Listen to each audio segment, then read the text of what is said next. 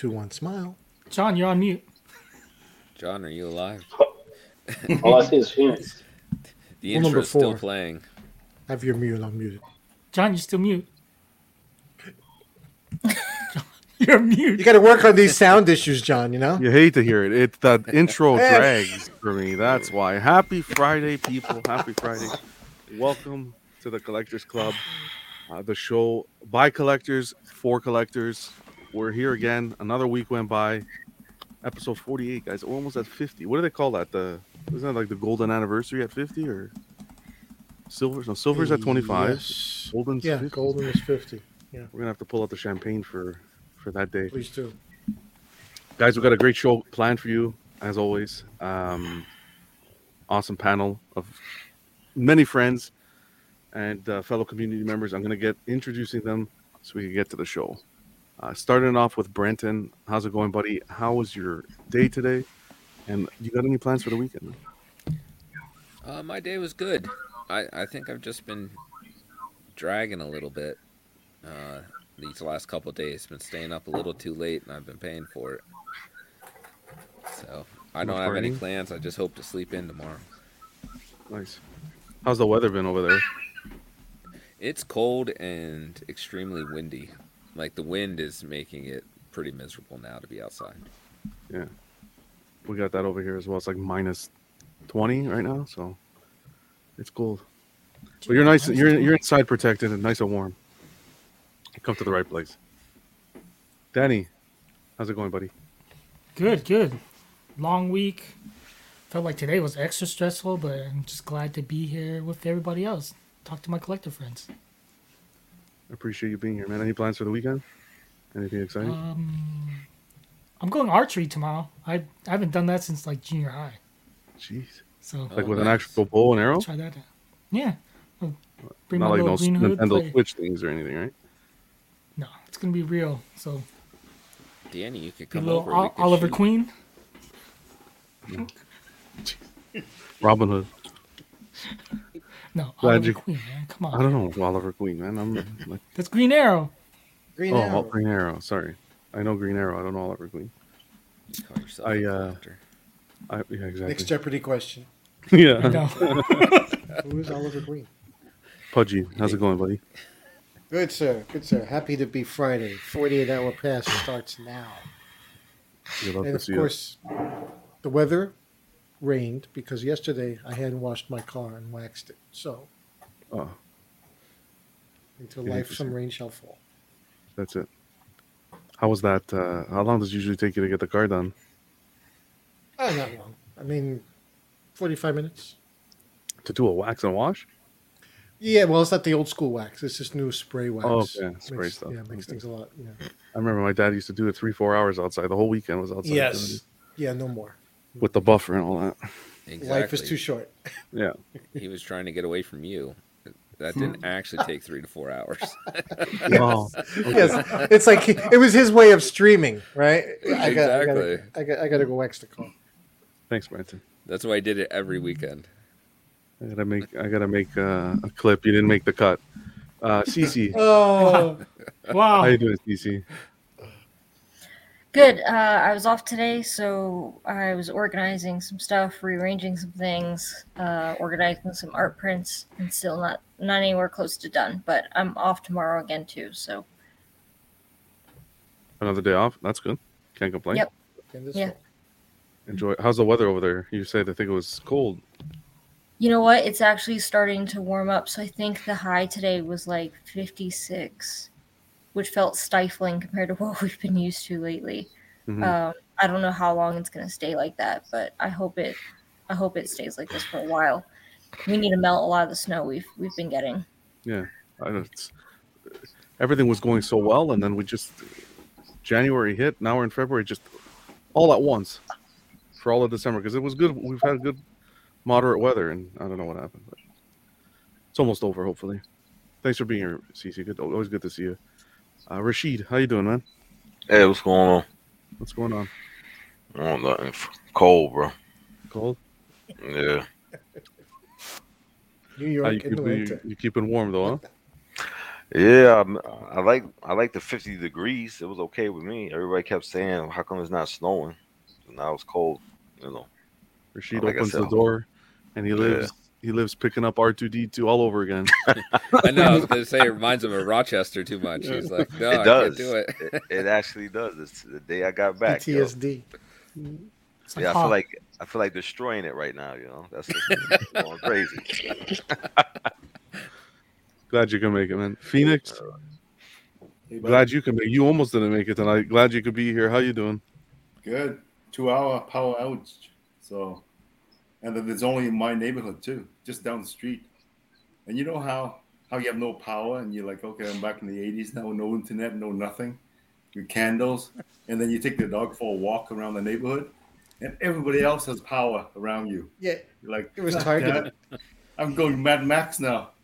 I'm standing there I'm like, God damn it, I want those power. I want that electricity. Because he almost went to Canadian Tire, bought a few extension cords to start stealing them. that's it. Uh, but glad you got the power back and uh, Yeah. you made it. Especially in this Yeah, cold thanks. weather, to lose the power in this cold weather, Dan. Mhm. Yeah, that's okay. I had a romantic dinner with the dog anyway, so Did you? can't Wow. Light, candlelight, beautiful. Was it like Lady and the Tramp or what? Nice. sharing sharing Spaghetti? one spaghetti noodle. Jeez. How uh, glad you can make it, Phoenix. How are you doing, Matt? What's going on? Oh, good. Phoenix, you should just ask Brenton for some tips on the no power thing, man. He probably would have been able to help you out. Living out there. with the Phoenix was five minutes away. Five minutes Actually- later, he's going to be churning his own butter. Actually, Joe gave me the idea of running out power on my phone, and he's like, "Go to the car." I'm like, "Yeah, Go to I the- didn't think of that." Go to the Should have said Mike. it like like Arnold too. Come on, get to the car now. Charge it. There's a battery in there. You could have told your family, "Come with me if you want to live." That That's right. They keep Yeah. on coming. These ones. it's all good. Just cold, cold here in the Mid Atlantic, man. I mean, it's like really cold. But I don't know. It's like a. I don't know what happened from overnight. Just tonight, it was unbelievable how Yeah. cold it got. Mm-hmm. yeah, What are you supposed gonna bounce back though. Well, this is usually the worst month though, so if we can get through February, You guys believe in ground? Do you guys practice Groundhog Day over there? well, I mean, it's We don't thing. practice. We have it perfected. Maybe you. That, No, but that you do that whole ritual? In my, uh, it's in my state where Yeah. Punxsutawney is. So So what I- happened I over there? actually- Did he see his That's true. shadow? yeah, I So we're supposed so. to get another six weeks of winter. That's what I saw. Six six more weeks. So Jeez. Just when you thought you're out. They pull you You back. hear that, Rashid? Six more weeks of cold. Well, I'll be in Ca- I'll be in California next month, so it's all right. oh, dude. There Yeah. go. That's Come next see me, man. We'll get Talking some about this avocado toast. Man, I hit you up last time. You didn't even respond, man. I was Oh, busy. wow. Sorry. Yeah, he did. Don't do it for the TV, Danny. Don't do it for the TV. Oh, uh, How dare you? I mess with you. He said you're gonna get some avocado toast, man. That's what we do in California. Avocado toast. Oh my god. Oh my god.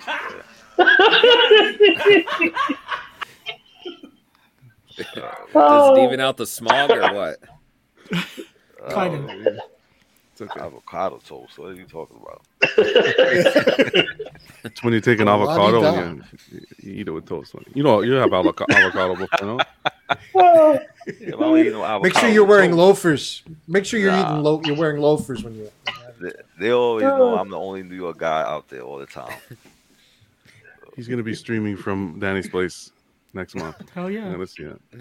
I go, Oh, that'd cool. You might You're come like home with a ingredient wampa. away from You never know. I'll take that Wampa. All right, let's Oh, do uh, this. man. If Rashid if Rashid streams from your house, you have to you have to stand behind him, like frozen, like you're in carbon. I'll be like this. Otherwise, it won't feel right. Oh man. Okay, great. Uh, glad you guys could make it. We're gonna get uh, to the chat. See who's in here, and we're gonna get a kick started. Of course, kicking it off with Toy Mafia. What's going on, man? Glad you could be here. Tukathri stopping by. We got Dilber. Happy Friday, everyone.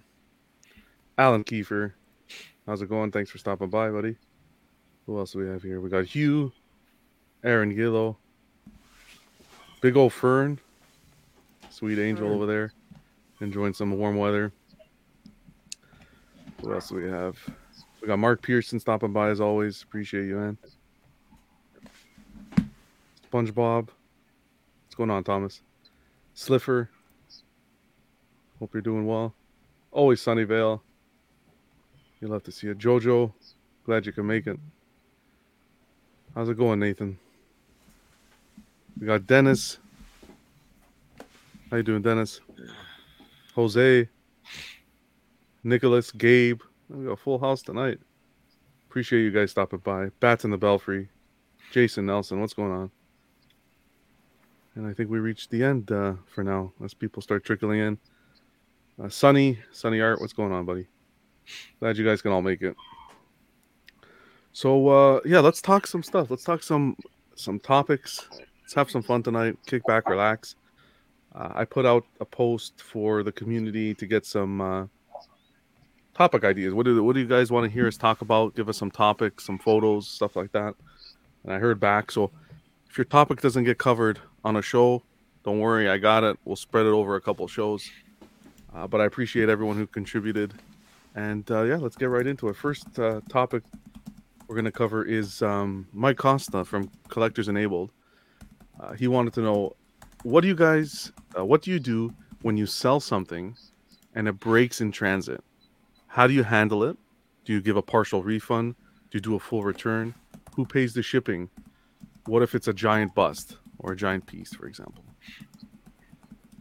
So if you guys were to sell something, and you guys in the chat as well, chime in. If you guys were to sell something and the person gets the item damaged, how do you handle the situation? And I'll even open it up That's if tough. you're someone who's if you're someone who's purchasing. If you're not someone who necessarily sells, but you're someone who's purchasing on the other end, what would your expectation be of the seller?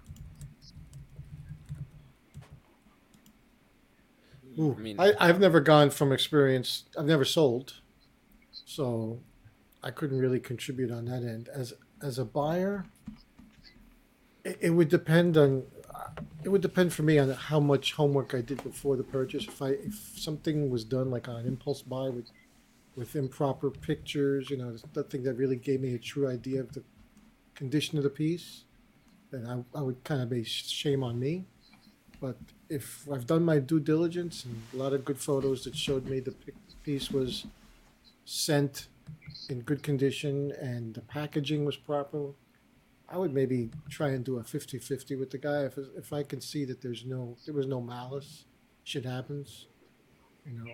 But uh, but an expensive piece, a really expensive piece, I don't know. I think I'd almost be adverse to not selling it locally to avoid that kind of heartache. Anybody else have any experiences? Uh, Phoenix, I know you've you've picked up a few, uh, a few. You've had a few incidences, even with um, some of the company stuff you've picked up. Have you had any uh, any issues on a BST group where you've gotten something damaged, or you've sent something to someone and it's been damaged, and how you handle it? Well, you have to be cordial. That's all. I mean, I sent, sent a bone uh, statue, and uh, I took the pictures and everything sent to him. And then when he got it, one of the gun broke off, and he was like, you know, nice about it. And he didn't ask for a refund or any of that. He just, you know what, I'll just, it's a clean break. I'll glue it together. And I said, you know what, I'm gonna throw thirty bucks toward you, just, just, just being, you know, being, you know, cordial about it. Beautiful. And of course, it was all good. And I had things broken stuff before, you know, and and you work back and forth, and we, the whole thing is if you're cordial about it and you have communication between each other, other than you know not not answering each other's questions and stuff. But I don't think the other guy, most of the time, they they don't mean it happens. Right? Shit happens, right? I mean, I'm lucky enough not to get any broken uh, statues, which are major, major, right? I had little bits here and there, but I kind of like, you know what? That's that's the uh, that's the name of the game, right? the I mean, exactly. So, so I, I try to take it easy about it. I don't I don't go hard on the guy. He goes, you know, I want a refund, I want exchange just that. You know, it's, it doesn't work for anybody, right? So, I can see both sides because I I send stuff and I kind of think, you know, you have to be you know, cordial about it. That's all. That's how I see it. How about yourself, Matt? Have you had any experiences like that? I haven't. Um, one, I, I just I've only sold a couple of pieces. Um, that's number one. Number two, eh, well, it's just hard, you know. And I guess the reason why I haven't sold any pieces is because I'm I'm leery of the of just that. I mean, how do you, as a seller, you send a piece out, right? You know it's in good condition, and then it gets there, and something happens to it. How did something happen to it? It happened during transit, right?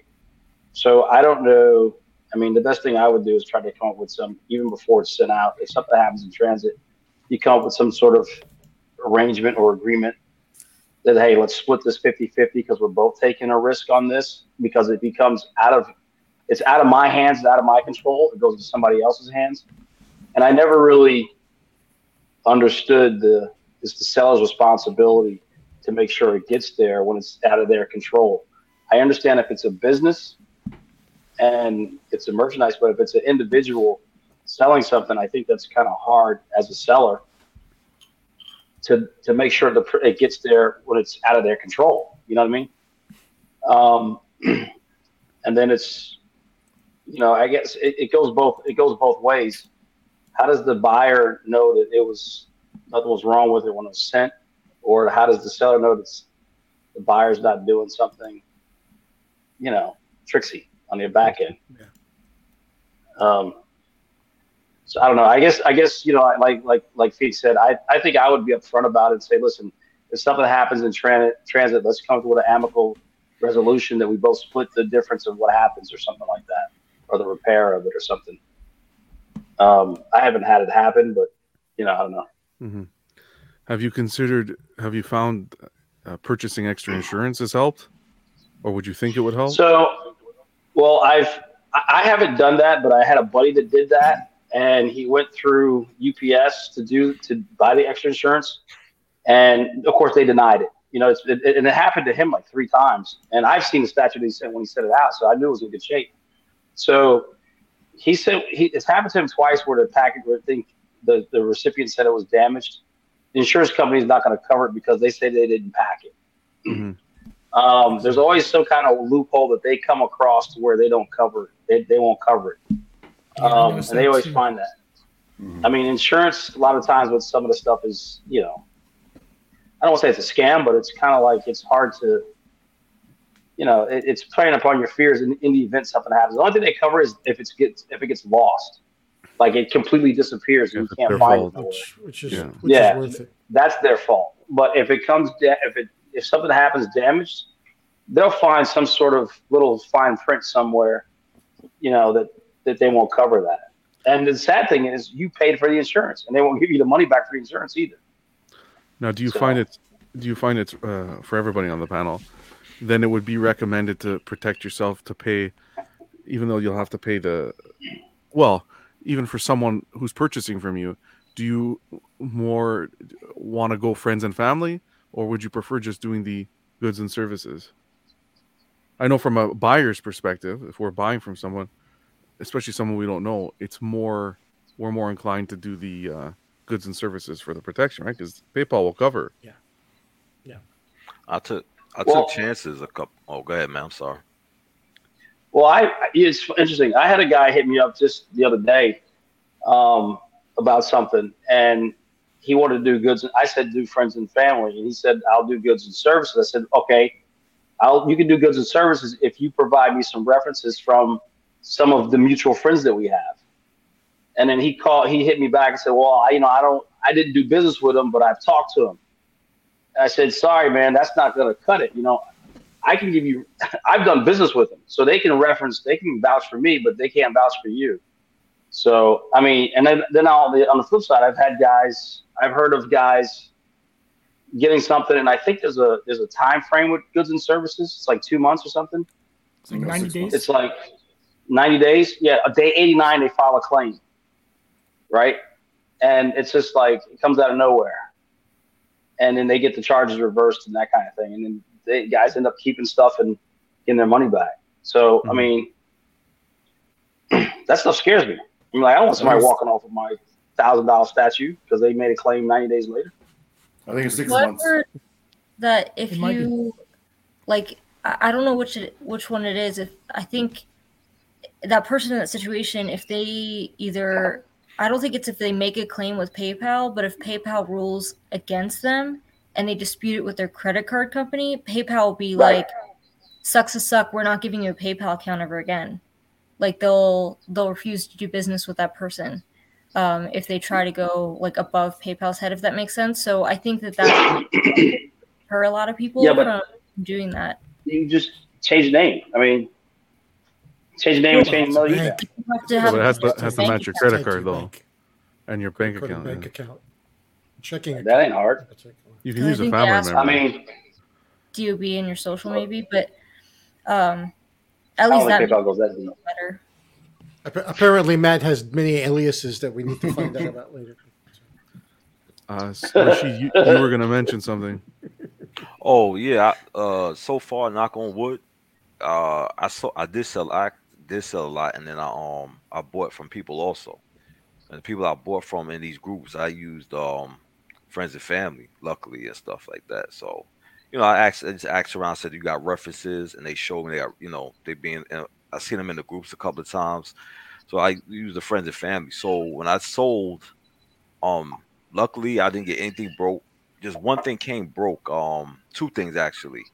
When I said when I mailed something off, I, I did a Zodd from Berserk, but the guy wanted that statue so bad, and it was like hard to find. Well, that you know the one with human form. I, I, I offered him. I said, "Do you you want some money?" And he said, "No, it's all right." He said, "Just a little, it's just a little break. I could glue it together." And then I and I even asked him, "Do you want to return it?" And he was like, "Nah, nah, I want to keep it." But then I had another guy and I, I he he he scammed me. It was uh, it was the um the uh what you call Court of the Dead, the Mermaid. So I mailed it off and I put insurance on it, and he sent me a picture of the statue. I think it was a statue he had already that was so damn damaged.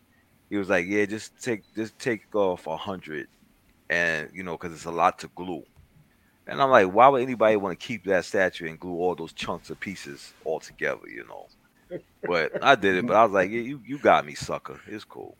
It's Mm. cool. But that was like my Mm. only my only one and stuff like that. I just So looked what- up the PayPal purchase protection. Ir- Yeah. Iran Gillo is right. It's six months, 180 days. So with UPS in Canada, I asked them straight out, well, if something breaks, uh, does insurance cover it? And say no. The only thing they cover is uh, lost stuff. If the statue is lost, that's the only thing they cover. So you'd be having a hard time hmm buying the insurance, and then if it won't, they won't cover you. So you just wasted your money. They'll, they'll gladly take your money for the insurance. Exactly. Yep. Yeah. The I heard the insurance same is thing relatively you- cheap, though. I think you do it just to, in case they lose the fucking thing. Yeah. No, it goes up they- though. they the higher the the cost of the item is, like it's tiered. Yeah. So Yeah. they'll give you a hundred dollars just with your shipping, but if it's like a thousand dollars, you're probably gonna pay like I think UPS seventy is to a hundred on insurance. Every How hundred is much? 250 two dollars and fifty mm-hmm. cents. 100. Every hundred. Twenty. I think Every hundred dollars 20. worth of insurance is two dollars and fifty cents. Yeah. So okay, so twenty five 'Cause I bucks see- for a I just thousand sent dollars something worth for- of insurance. No, it's 10. Yeah, I just it's, sent it's a- 10%. I think. I don't know. I don't know. You're looking at it, Danny. I'm not. 'Cause it was- yeah, I just did. I just sent something. Either way, it's UPS it's, mhm. it's better It was than them losing because they do dollar. lose shit. every hundred. What's uh just a quick shout out? What's going on, Mark P, DBZ Mini, Lane? Hope you guys are doing well. Tommy. Uh, DBZ says here. Pull it up. Mark Books is in here too. Mark, what's going on, Mark? Hold on, let me get this up here. DBZ. I heard uh, it. The United States part, uh, United States Postal is the same thing. Good luck getting your insurance if you claim it. DBZ says, I enjoy watching you guys your show weekly. I learned a lot and still learning. I'm more of a casual collector at the moment. I just started to collect statues, but only characters that I like. Well, welcome to the hobby, DB. Appreciate uh, you stopping by, and uh, hope you enjoy the journey.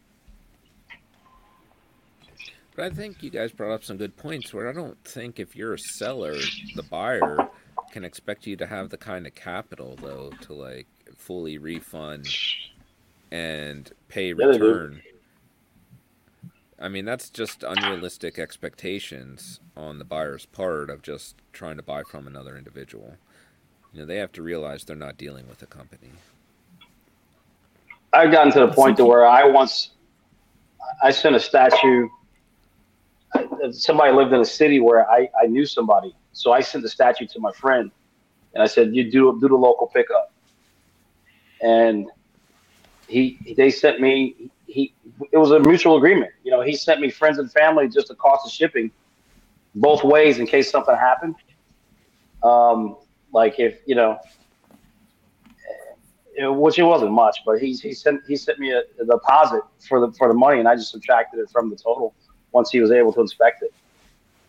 And that worked out pretty good, but not everybody has think- friends everywhere, so it's kind of I think ninety percent of the uh, ninety percent of the buyers out there, you know, they're the good guys, right? I mean, they're just collectors like us.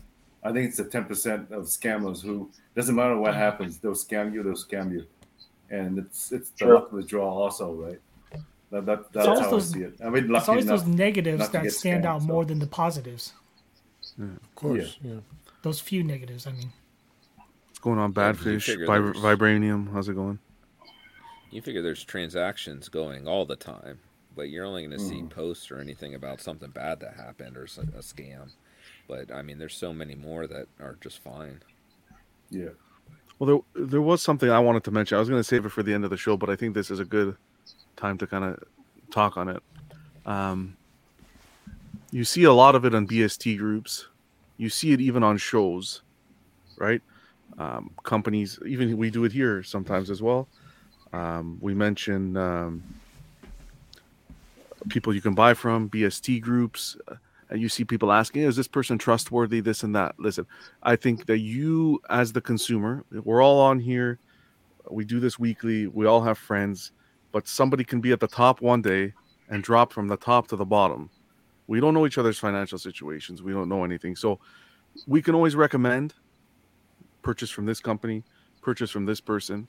But at the end of the day, when you're the purchaser, you still have to do your due diligence because you right we can recommend yeah i've you can share an experience i've done business with this company or this person and the transaction was ran smoothly that's been my personal experience but we don't know what happens in the future right we we so we can only speak to our experiences so be careful do your due diligence do your paypal goods and services um, and protect yourself that's what's most important when you're doing transactions especially online uh, another thing I wanted to mention is, sorry, go ahead.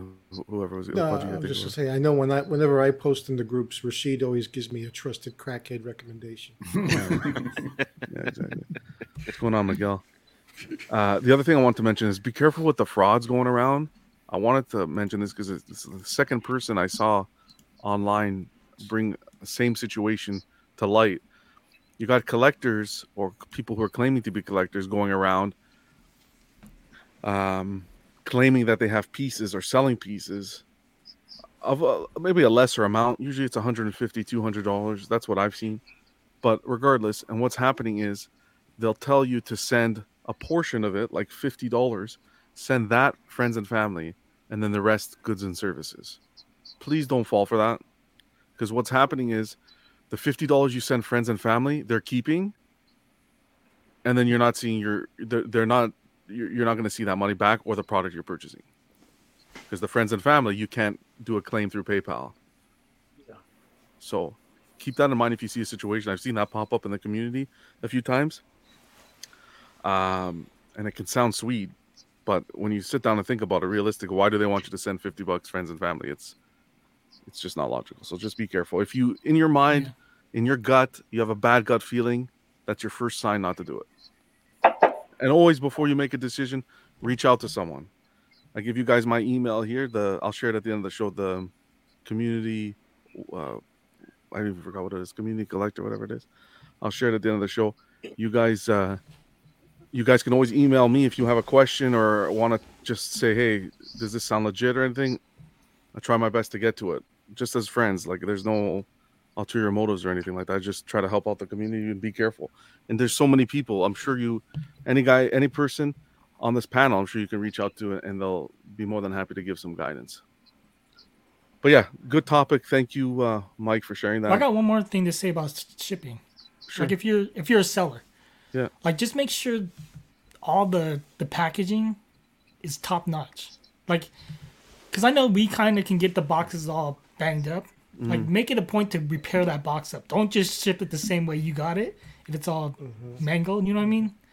So, I would say just ship it the way you would want to ship back to you. Kind of.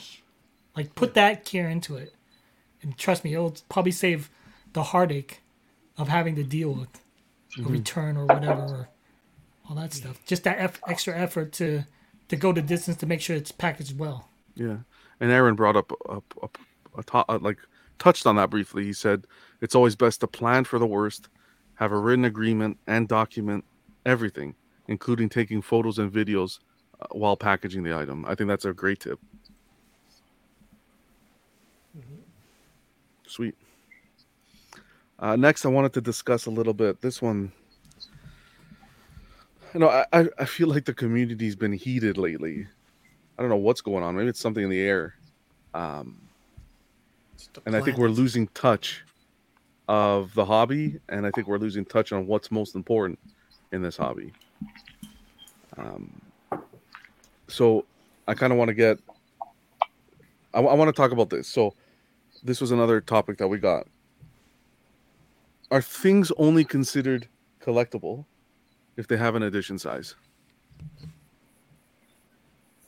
For your So I personal did a- collections, what No. are your a what are good your viewpoints? conversation about this today, and it was interesting because there's two, like the word collectible. There's two different versions. So it's like you can spell it with like A B L E, where it's like anything is collectible. Like you can collect coins or stamps or bottle caps. you know, stones, you know, whatever you want.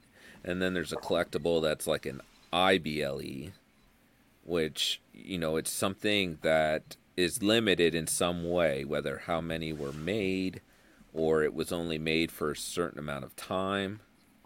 And that, you know, is is different for like all kinds of things because it's hard to say just because a, a number's on it does that make it the collectible like IBLE because you see even like DVDs, Blu-rays, they'll be like limited edition.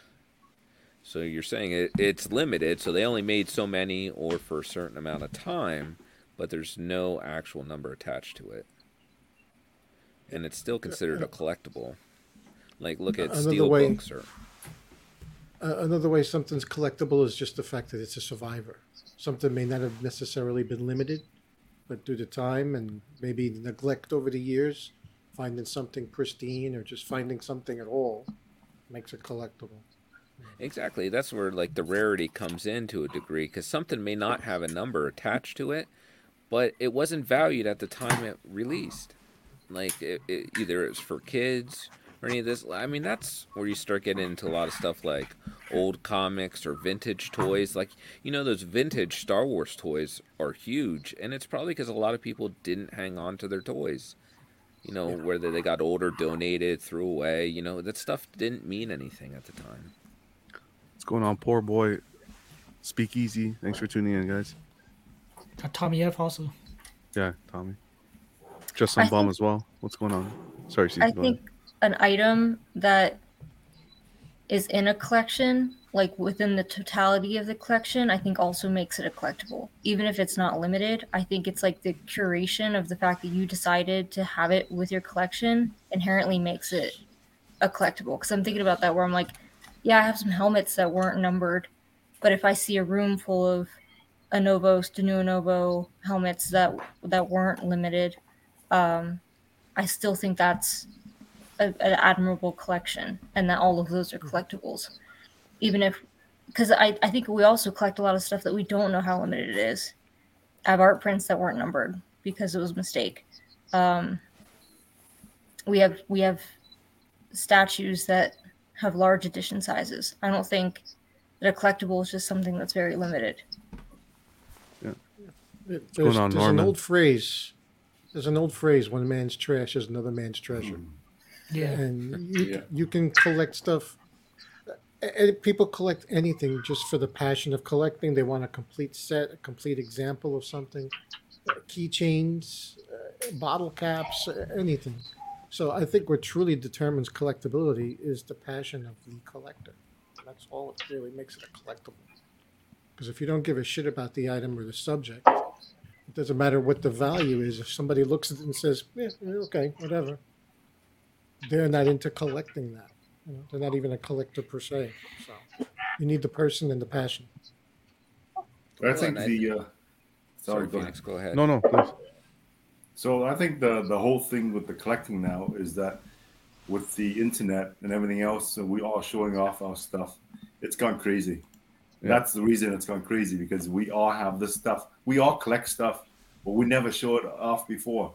But now everybody shows it off, and it's like the biggest thing in the world. I'm like, no, just stuff that you collect. It's junk to another person. You know what? All my statues, I buy them because I like them. It's not because it's going to go up in value. I don't know if they go up in value or not. It's just a piece of rock to me. I like it because that's the way I, it looks great. And I'm lucky enough to become the statue come up in value because it's desirable. But you know, through the internet, that's what's causing all this stuff. That's how I see it. Because like I said, we I used to play hockey cards against the wall or pile ups.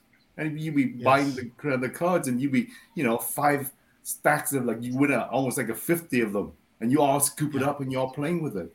And then I have all those stuff. It's, it's not mint condition or anything like that, but I play with it. And now suddenly everybody thinks it's collectible. I'm like, no, it's just stuff I grew up with. And to you guys, you might think it's valuable, but to me, it's just a, it sits in a folder, sits there. I'm kind of like, you know what? Yeah, okay, one of these days I'll trade it and get some money It's and nostalgia. and- Exactly, nostalgia. That's what it is, right? But now we have this internet, and everybody is is crazy. Well, everything is collectible now. it's it, it takes uh it takes away the um it takes away from the from the hobby to be honest in my opinion this sometimes like the the the, the whole youtube thing's great and and uh, communicating with the, the being able to communicate with the with everyone and have a show and have people do this. Like everyone i'm in canada you guys are in the states. I don't have to go fly there. I don't have to go on msn messenger like back in the day not see your faces. Um we can all have a good time and share with the community. We got a live chat going here. Everyone's getting involved. It's it's fantastic. But i think sometimes now it's getting a little carried away with the with the i think the appreciation for what we're purchasing is not there Right. I think Yeah. things. well, I think. I think. I'll- No, go ahead, Poach. go go go. No go go. No, I was gonna say I think things are different because like uh every everything I bought from from since a young age, I I didn't buy nothing to for value. I just bought it because I I love the, the the hobby of it, from Yeah. Star Wars figures to whatever, even the regular statues. Like you said, I think you know once internet got in um got the internet and everything else, that's when things started changing. You know, so it's like I didn't buy something to say, well, you know what, maybe one day it's going to be worth money. I just bought it like, wow, I'm, I'm glad they made this this piece. Mhm. I could add it to my collection. But then, you know, once they started putting in like limited edition and then the aftermarket sales, that's what kind of like changed a lot of things. So after aftermarket sales, it's like you see something go for 300 and now you can't even get it and, and you go in the aftermarket and you try to buy it it's it's changed. So then all of a sudden it's like then these consumers start saying we're making only like 500 or a thousand. And once a thousand sell out that's it. You just missed out on it.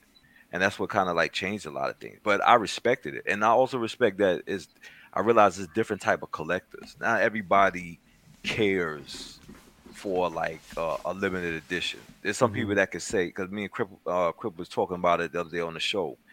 I, I understand. I said he, he doesn't care that they make eleven thousand Vaders, but you know me, I'm I'm a little different. You know what I'm saying? But I can respect that. But I, I think like especially this this new generation is a new generation of collectors, and they- they may feel different the way collectors thought back then and stuff like that. Everybody's different. I think there's different type of collectors now. Mm-hmm. Well, I, I don't know if the collectors are different per se, but I think what they value may be different. Like some people, they just like what they have. It doesn't have to mm-hmm. have a price to it, like a, a worth, I guess, of money. Um, mm-hmm. and some people want their collectibles to have value to them of like you know i want to know that this is worth x amount of dollars. And that's important to them. And it's not right or wrong. Like i think that's where we get caught up sometimes is that we're like oh you don't collect or you don't value the way i value things so you're wrong. But it's not. I- it's I just would- I would agree with you on that point. The only thing is, in the hobby lately, there's a lot of complaining, like like with the shipping costs, right? And how I can't afford the shipping cost, and it's digging into the value of my collectible for resale. And that's when that's when I differ with what you're saying, and only to the point that if you're collecting this purely with the idea of it being an investment for future resale, then you're choosing a shitty hobby to do that with. You mm-hmm. could do baseball cards, you could do comic books, you could do like I always talk about my hobby with watches. There's other things that you could invest in from a value aspect that wouldn't give you such a painful hit when it comes to the shipping aspect. If you're in it for the money, this is a poor hobby, I think, to use for that venture. What's going on? If you're Art? in it for the artwork, it's a different matter. Otherwise, I agree with you 100%. What's going on, Jesse? Rob, thanks for tuning in, guys. Yeah, because isn't when think- you say when you say like when somebody has sold something, why are they selling it for such a higher price then? Why not sell it for what you got it for? If you understand what I'm Mhm. saying, if you're not Just get your money and move on. Yeah. right, people have bought th- things went for three hundred and change, and now people are selling it for fifteen hundred. Yeah. You know, When I I, was mean, just There's two ways. There's. Go ahead, CC. Um, I was telling Danny and Adi that today because it seems more and more that I find art prints on eBay, and I find they're still available from the original gallery that sold it. So there's one that was on eBay for eighty-eight dollars. It's twenty-five dollars through the gallery that sold it. It's still available. Fishing. You're just fishing. It's a fishing attempt in a, in a way. Yeah. Anyway, I'm sorry. The sorry. uninformed shopper. No. Um, I don't know. You know, I, I agree with what a lot of you guys said, and I disagree with some of what you guys said. Um, there's a lot of different, what Brent said, uh, people value their collections differently, uh, no matter what it is they collect. Um, as far as the value of something goes, I agree, Pudgy. Statues isn't really the thing where you're going to make a whole monetary, monetary Billing, investment that if you're looking to get rich, a rich, quick thing or that type of thing. No, but Right. you if you do sell your statue, you would want fair market value for for your statue. I would I don't see anything wrong with that, and I don't see anything wrong with somebody asking for that. Sounds like a house, you know what I mean? Um, you know, I know a house is a major investment, but it's just the same concept applies. You know what I mean? Things do appreciate over time, or what makes that piece appreciate? It does have a value, right? And that's where the ES would come into play there because of the limit limit availability of it. So that that- that's relevant. Um, look at you know 9.8. There's a reason why Danny has 9.8 comments. If not, how did he get 4.5? You know what I mean? He collects 9.8, not 4.5. You know what I mean? I'll trade him a 4.5 for 9.8. He's gonna look at me like with three eyes. Um, you give me X Men number one, four point five. I'll take it. there you go. See? Well, yeah, but you, you but you see what I'm saying? I mean, but Yeah, he, he yeah. values Yeah, certain things within it within within the comic realm. Um, Mhm. so you know, and it's just like people do like rare and exclusivity in their collection. Doesn't necessarily mean everything has to be rare and exclusive. They also like some of the some of the stuff that's easily tangible. I mean, you know, not everybody's walking around with a carbonite Han Solo. I mean, that's something that's you know you don't see every day.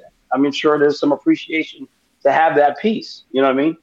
I I don't necessarily want to have a common piece where there's 11,000, 12, 15,000 of them everybody's got. I want something that not everybody has. You know what I mean? You no matter what it is, that you collect, you're to be excited about the rare and exclusive piece of it. Or look at baseball cards.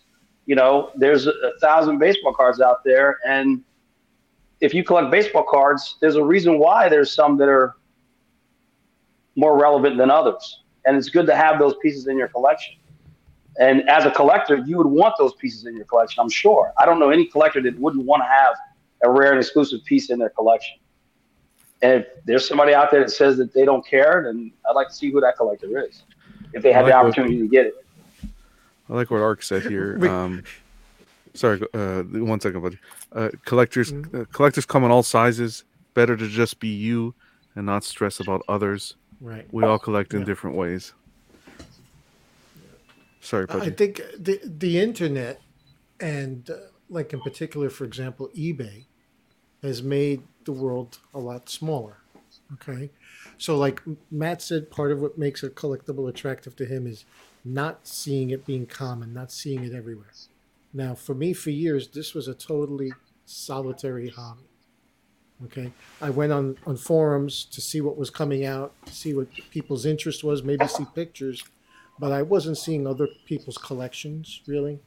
I wasn't getting the exposure. I was just looking to see if there was a piece I liked, and if I did, I'd buy it.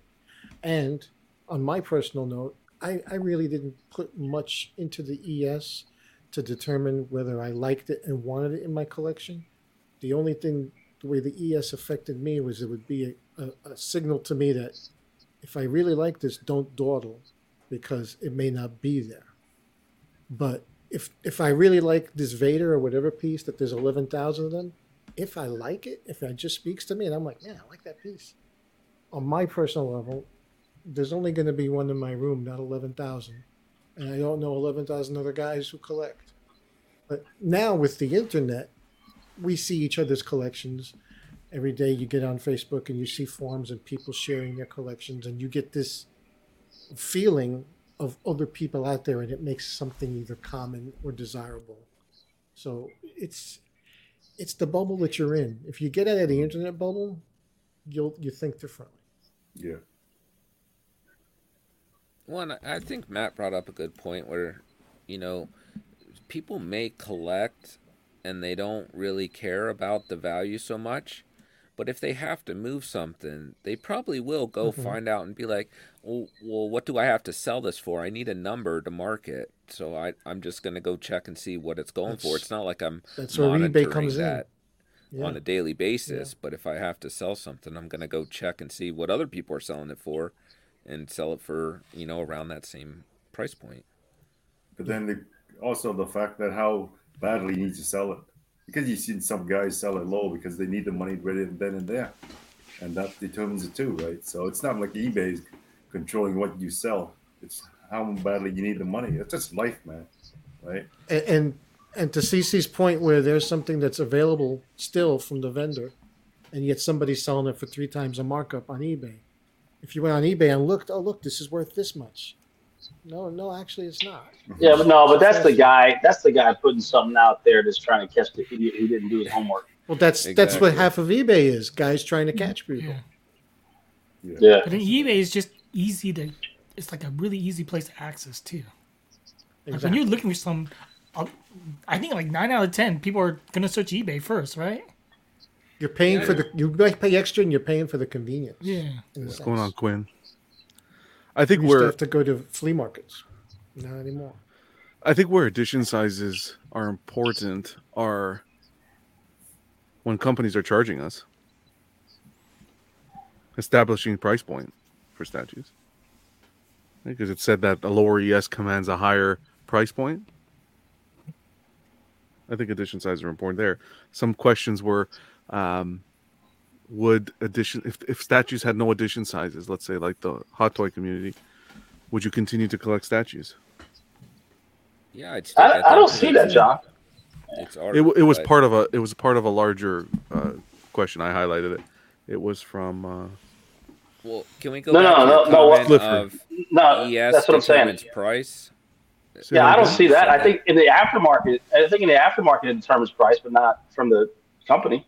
No, but you would think that depending on the edition size of a piece, usually we tie together that if a, a piece has if the company's making a lower edition size and they need to recoup costs for for, making that piece, the price is technically going to be higher because they're making less. Correct? I see that with customs, but I don't see that with licensed pieces. Oddly enough. Well, with licensed pieces, they're just they're giving you a they're charging you what they want and giving you a to be announced um to be announced edition size. For example, the sideshow Vader, if they didn't do eleven thousand and they only did seven fifty, do you think the price would still be the same? No, so here's the reason why. I, I think that the difference is they have a certain bottom line that they got to make for a certain amount of statues. Say they say it's going to cost them the same amount of making 400 statues if they have an edition size of 400. Now they look at making a thousand instead of 400. That's pure profit, and that's a better deal that they can say on their on their on, from them if they tell the company, "Hey, you produce more, we'll get a get a discounted rate or something like that because you're going to give you a larger a paycheck." You see what I'm saying? I don't think that. I think that they already have a set price of what it's going to cost them for a low ES. Anything over that is pure profit for them because they're going to be using the same molds and just a little bit of labor for paint and everything else. So they've factored in the percentage of what that would be. So a higher ES, I don't think that's going to affect the company as far as cost. I think it's just how much margin they, they want to put into profit. So John, I I am gonna say like I still disagree with you on the the ES situation just because like Mythos Vader is 650, Asajj Ventress is a lower ES, far lower, and that's 600. So the one that actually has the higher ES is fifty dollars more expensive than the one with the lower ES. So I think that edition size only matters in the price. Like what I agree with Matt in the secondary market. Like if you were to, if like say when I get talent in three years later, if I go to sell it, I'm gonna be like, hey, this is only one of 350. So therefore, I could argue that it should be worth more than what I paid for it if it's more scarce. Do you think that? Do you think that's right though? I mean, I am notoriously bad about selling things because, and I've had this argument um, not that I sell a lot of things, but Mhm. in my opinion, and I and I've calculated this when I go to sell something, if it's coming from me, it's not new.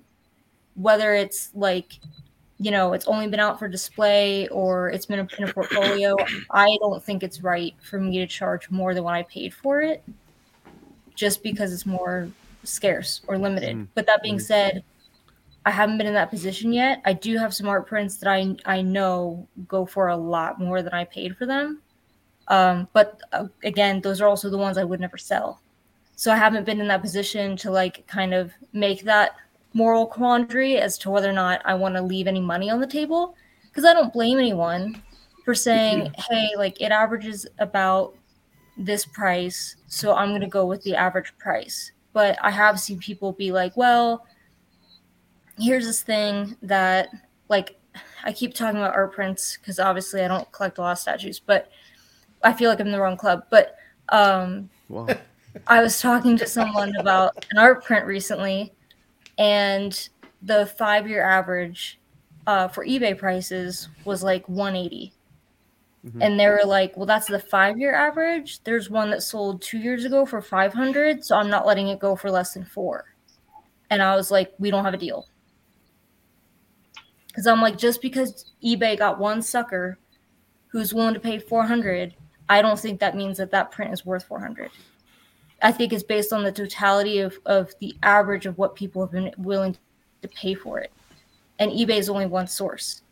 So I was like, yeah, no, that's that's where I think it gets a little like I understand you think that selling it at less than 400 is you losing out on money, but we all know you're not. And I actually had that conversation again about an art print that no one has bought or sold since it was a private commission where they only did about 40 of them. So I offered someone three times what he paid for it because I was like, I think that's fair for an art print that just sold out that was limited. I think that's what typically we would see on eBay. And they're like, I'll think about it. But I think they're a little gun shy because, like I said, no one has sold theirs yet. And it's highly sought after. So I was like, I, I hate when people don't name a price. When you when someone either lists something or if you inquire about something and they're like, well, what price were you thinking? And it's like, oh, come on. You know how much you're willing to let it go for.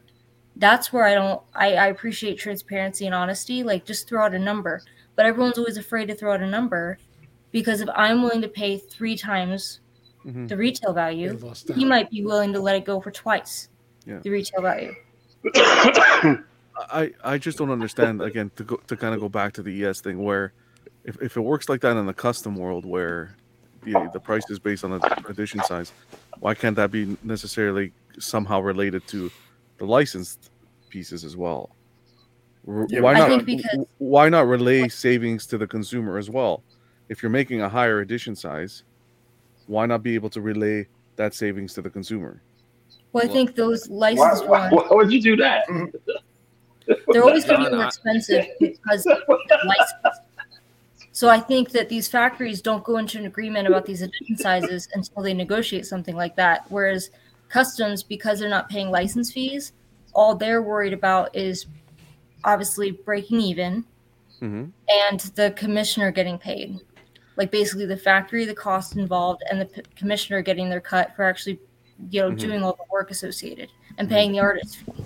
Um, so I think with license statues, it's it's probably just what they they know. Hey, we we tend to make these sideshow statues at a price point of like around six hundred. Mhm. So therefore, they factor in like I, I don't think this just because they're making eleven thousand of them that means they're going to be cheaper because they know better. They're like if they bought this statue last year at a lower edition size like the Asajj Ventress for six hundred, mhm, mhm. Vader's more popular. They're they're going to pay six fifty, and we know they're going to pay six fifty. So then, what happens when the company can't keep the lights on because no one's buying? I'm not a They merge with another company.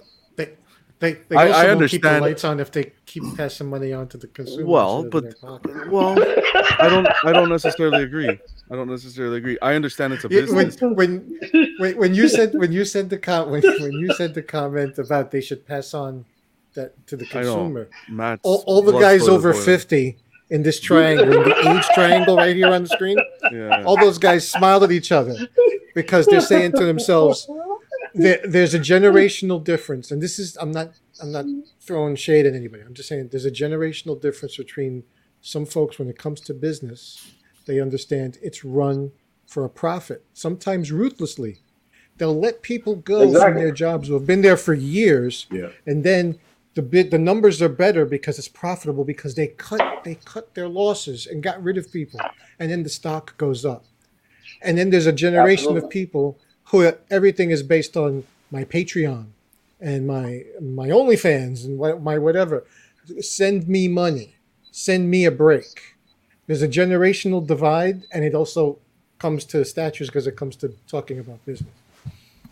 I completely Also- understand the business is going to look after the business, but then you get to a point where you're going to see businesses struggling because it's this is a hobby and this is not priority, and people are not going to be people are going to be sitting on the fence and saying, "Well, this is eleven thousand made or whatever." Yes. No matter what the edition Yes. size, people are going to be sitting on the fence, and then it's they're, they're going to take a loss regardless. So why not take a loss? No. In hold on a second. They Enoch. they mhm. Why not Mhm. take a loss in a in the public eye in a good way than in a bad way?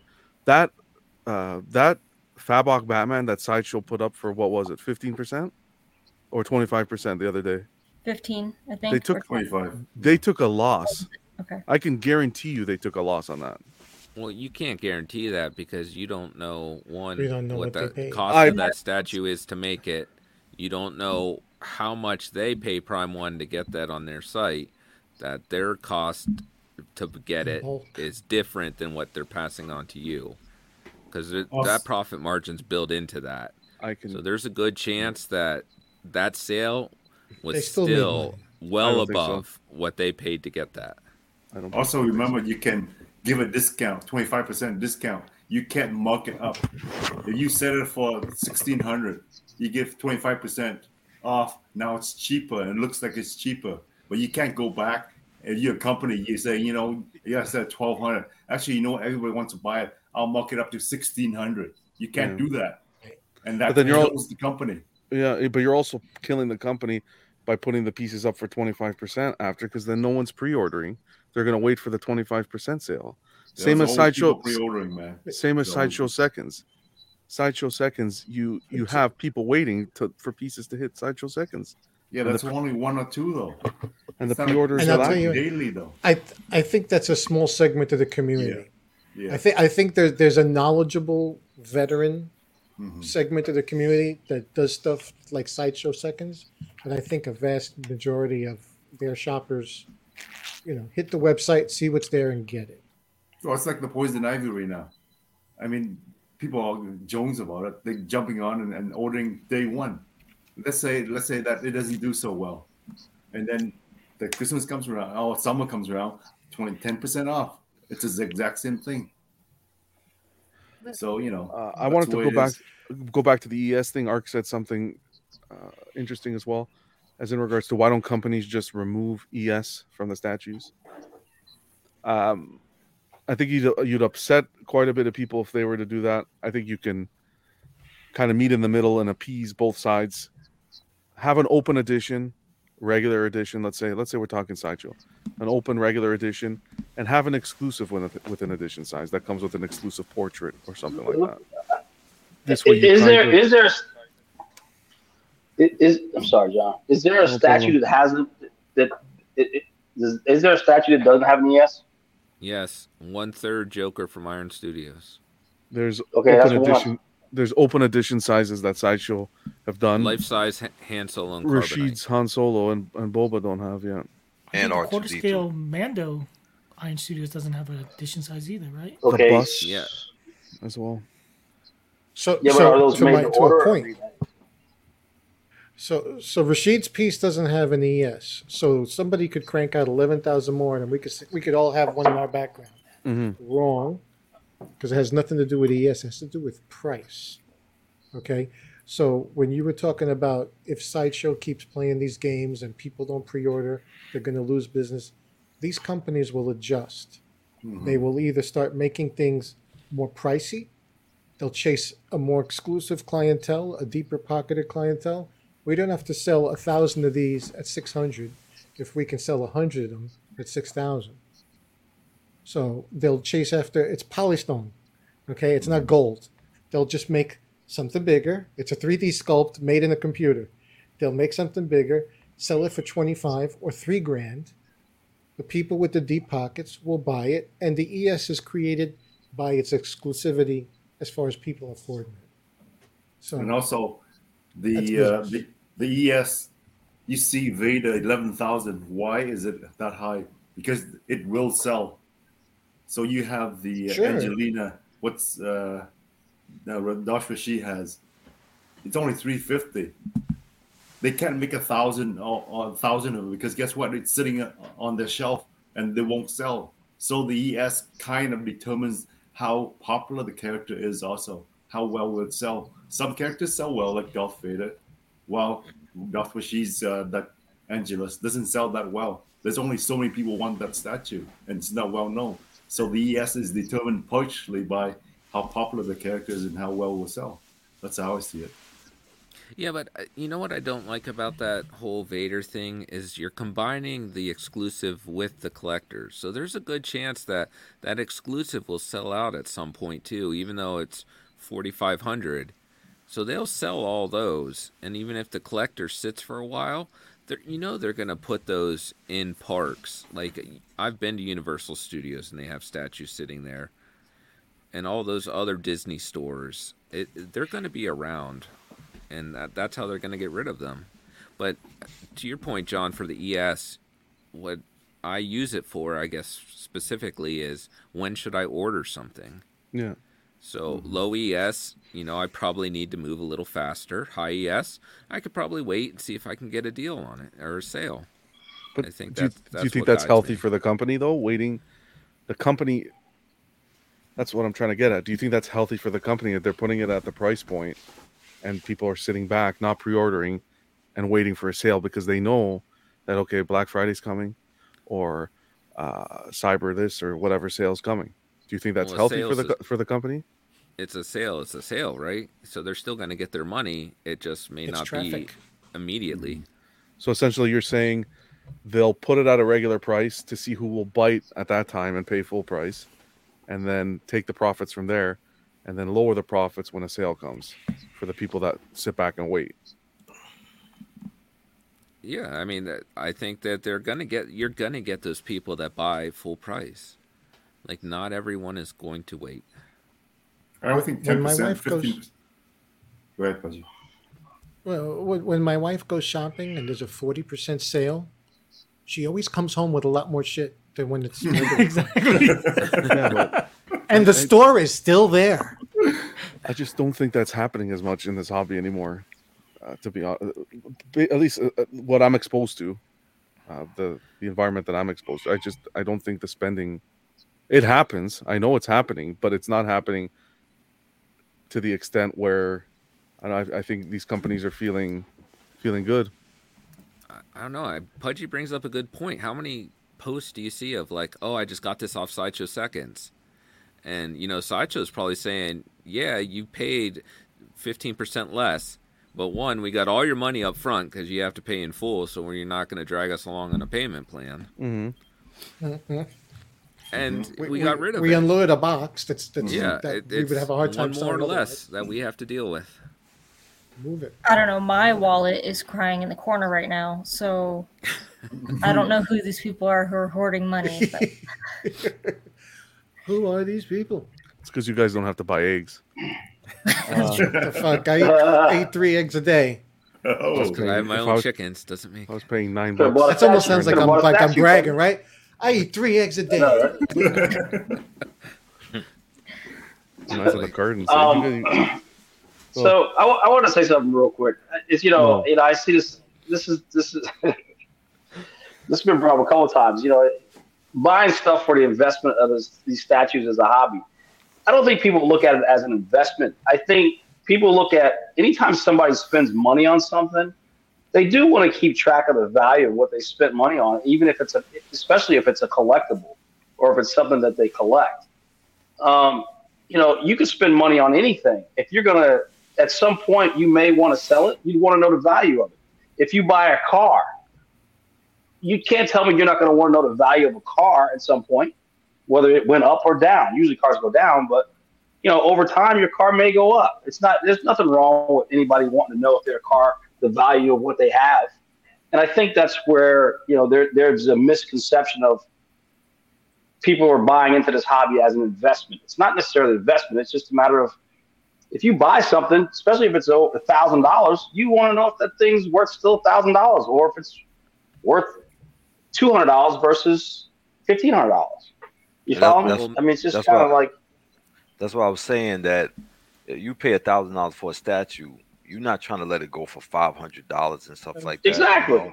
So that's why Exactly. I was saying, telling people, like that's why a lot of people do insure your collection because you spent money for it, so you care just in case, God forbid, something happens to get hopefully near the value that you spent. But I don't think anybody wants to spend thousands of dollars that we did because everybody has at least thousand dollars behind them, and to find out that what you, you willing to let it go for fifty dollars and stuff like that. So you do you do Mhm. invest it in some some type of way, but not it's not like you invested it for your kid's college fund or something like that. exactly. Right. That's if what the you nine. That's what the nine point eights are for.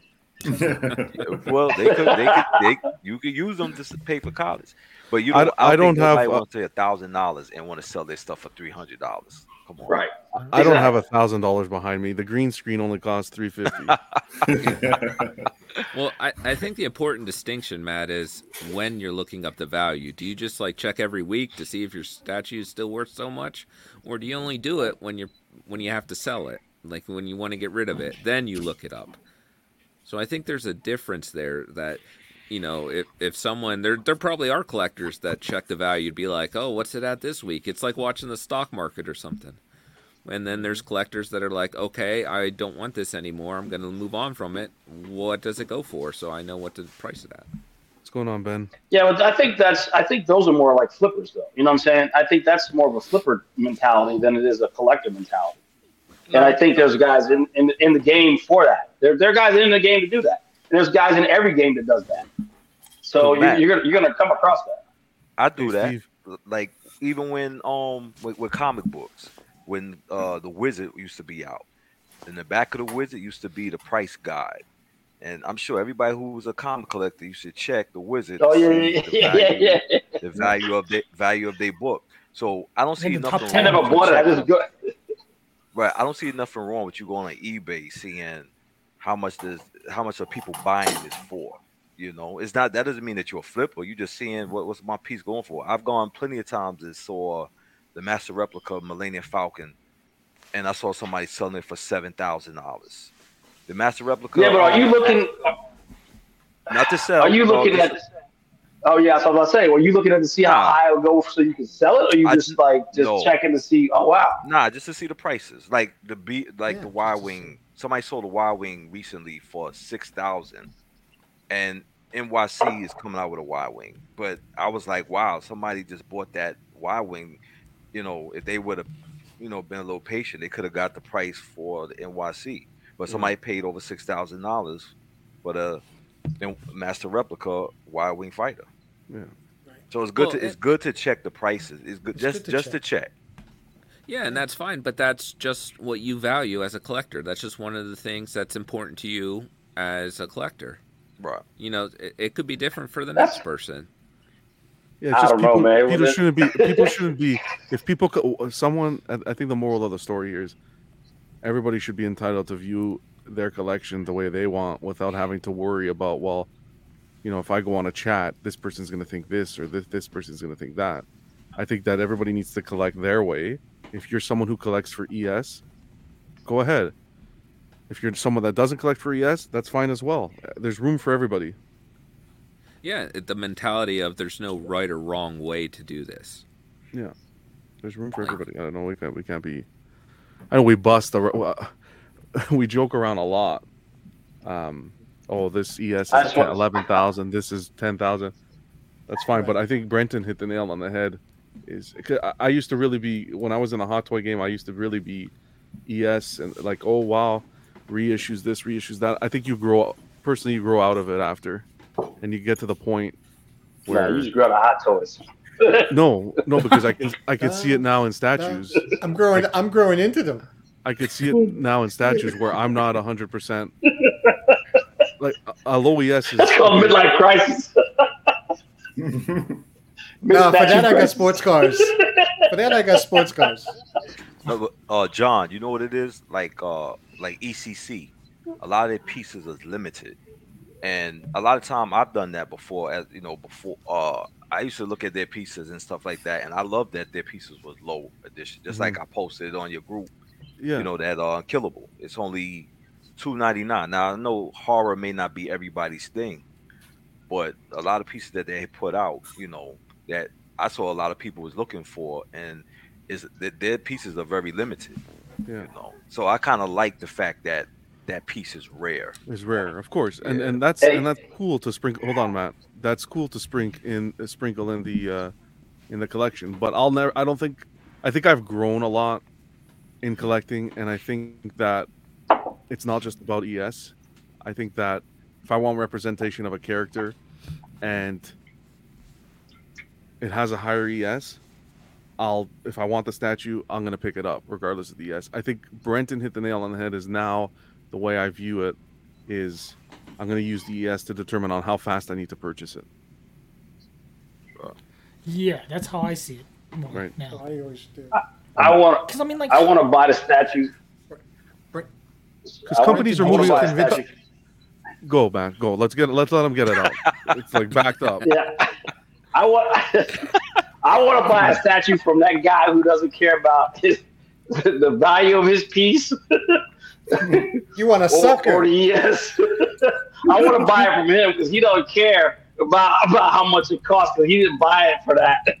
That's Yeah, who but I want to buy myself. Not that you don't care, but collecting, Matt, you're, you're misunderstanding Hold this a second, completely. m- m- collecting is moving away from that concept, though, Matt. So you're either jump on board or stay in the old ways because collecting is moving away from it. That was a very ageist Okay. thing. but go ahead. Good, right. Okay. Th- Believe that when you, when you get the price that you want for it. Okay. Not about No. the prices because I'm not selling. The Right. It point ain't about you is, selling. It's like, talking about buying. Wait, wait, wait. Go- For Brenton, Brenton, what were you going to say? So Yeah. I don't care how much the stuff is going for behind me right now. But if I was going to sell something tomorrow, I'm going to look up and see what the fair market value is. Just because I don't care what it's worth oh. now, when I go to sell it though, I'm going to check the market. So by you saying, "Oh, I want the guy that doesn't care about the value," doesn't mean I'm going to sell it for a dollar. Well, that's what you're saying. I mean, I don't. Uh, what- No, he's no. No that's what you're saying. he's not. Yo, Britton, but That's can I what ask he's you saying. He, he's what we're sa- what we're saying is that we don't buy things with the idea of it being an investment in future value. We buy things because we like them. I always Of point to course, Hush. no, I, I understand Hu- that. Hush, I, I, you know, when when I bought it, I didn't buy it with an expectation or, or a future thought of it'll be worth something one day. I bought it. Now, I've told my kids if I croak tomorrow, go on eBay, reach out to a couple of my buddies online, Mhm. and sell it for what for a fair price. But this is roughly what it goes for. But it fluctuates all the time. But can I can I ask everybody on the panel like um and this is one thing I was trying to make a point. one of the shows like I understand this there's people that feel like okay I don't care about the ES or whatever. All right, cool. But the thing is that if you at the time don't care at the time at the time and then when you, when you go to go try to go sell it god forbid if you have to sell it and then you find out that it's a million them flooded the market and it's basically not you know worth it and I, and I give I'm gonna give you a good example like um the uh, Heat Seeker Deadpool uh, and I'll talk to Brenton about this there's like a there's like about 16 of them things on eBay you know and I see somebody trying to sell it for like 400 free shipping Mhm. super crackhead deal special Mhm. and it still ain't moved. you, you understand what I'm saying? And basically, what I'm saying is that's why I kind of, I kind of do like the ES, and I like the edition size because even though I'm not, I'm not collecting for that. No, I'm not saying I'm not mm-hmm. collecting for it, but I think that we all should want our pieces. Right, it helps. We all should want our pieces to have some type of value, just like art prints. You So- still mm-hmm. anybody can easily One say, second, I'm not going to pay no, no, I'm not. I'm not Not going to buy that art print. I'm just going to Photoshop it and and print it up or whatever. You, you understand what I'm saying? But the person that's buying that art print sees some type of value there, and then when they go to sell it, whether they trying to get what they paid for it or somebody trying to sell it, sell it higher, somewhat you still want your art print to be a value because somebody another collector could say, "You stupid for paying ninety dollars." I just went to FedEx and paid nine dollars and just photoshopped it and framed it. So I got the same thing you got on your wall. You're an idiot. that for- You, you understand what I'm saying? So I think that Sure. we all should kind of want our statue to have some type of value. I'm not saying for like a stock market, but when it comes to time to sell, the same people that may not say I don't care about the ES, I don't care. It's like a million of them out. When you go to sell that piece and you see on eBay there's a million people trying to sell thing, for you to move it, you have to sell it the lowest. Just so somebody say, I'm gonna take this guy because this is the Yeah, lowest guy. some It's money. Twenty of them. is twenty of them on eBay. Why should I give you six or seven or thousand dollars when this fool right here wants money so bad they'll sell it to me for four hundred? And you can easily say, "Well, I'll just let it sit." That's the problem. It's just Mhm. going to sit, and you're not going to get a, a sale. I want to So give that's a, that's just my thing. a shout out here to B Chan. Appreciate the super chat, brother. Uh, good evening. Hope you're having a good time, man. Well, Rashid, I think we're getting into Well- a different topic though of desirability then. There you go. Because Bingo. that piece is lacking desirability within the community. Just no one's interested in it. So it could have a low No. ES That was just an 20 could example, still but sit. that, that was just an example, but just in gen- general, like say with the in the future, let's say God from in the future, right? The Mythos Vader, and then they come out with another Vader that knocks this out, or somebody goes through hard times or whatever. So everybody says, "Yo, you know what? I need to sell my Vader." There's a, you know, you understand? There's eleven thousand of them out there. You understand what I'm saying? Yeah. And it's a It's hot gonna- piece. It's So going to be now- a risk. Right. So now instead of me paying, it's what it's going for what six hundred on six fifty Mhm. on, on now eleven thousand of them. If somebody puts twenty of them on eBay, nobody, everybody's not gonna say six fifty because it's competition. So everybody gonna say, "Damn, I can't. I'm trying to sell mine quicker than this guy. So let me drop it 50. The next guy 50, 50, 100, and next you know you're selling it for for a low crazy price than what you even paid it for. And now the the, the piece is not even worth nothing no more. You know maybe- what I'm saying? That brings into question. Then we have to That's what I meant by.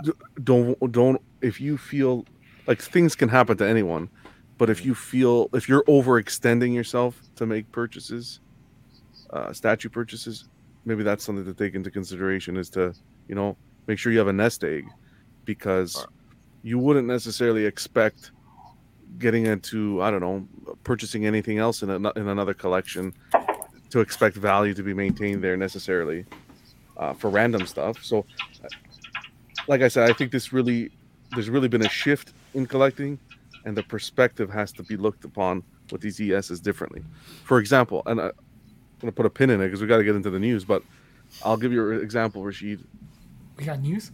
If um, if PCS put that blade at twenty, well, if PCS put that blade at 2500 ES? Would you still pick it up?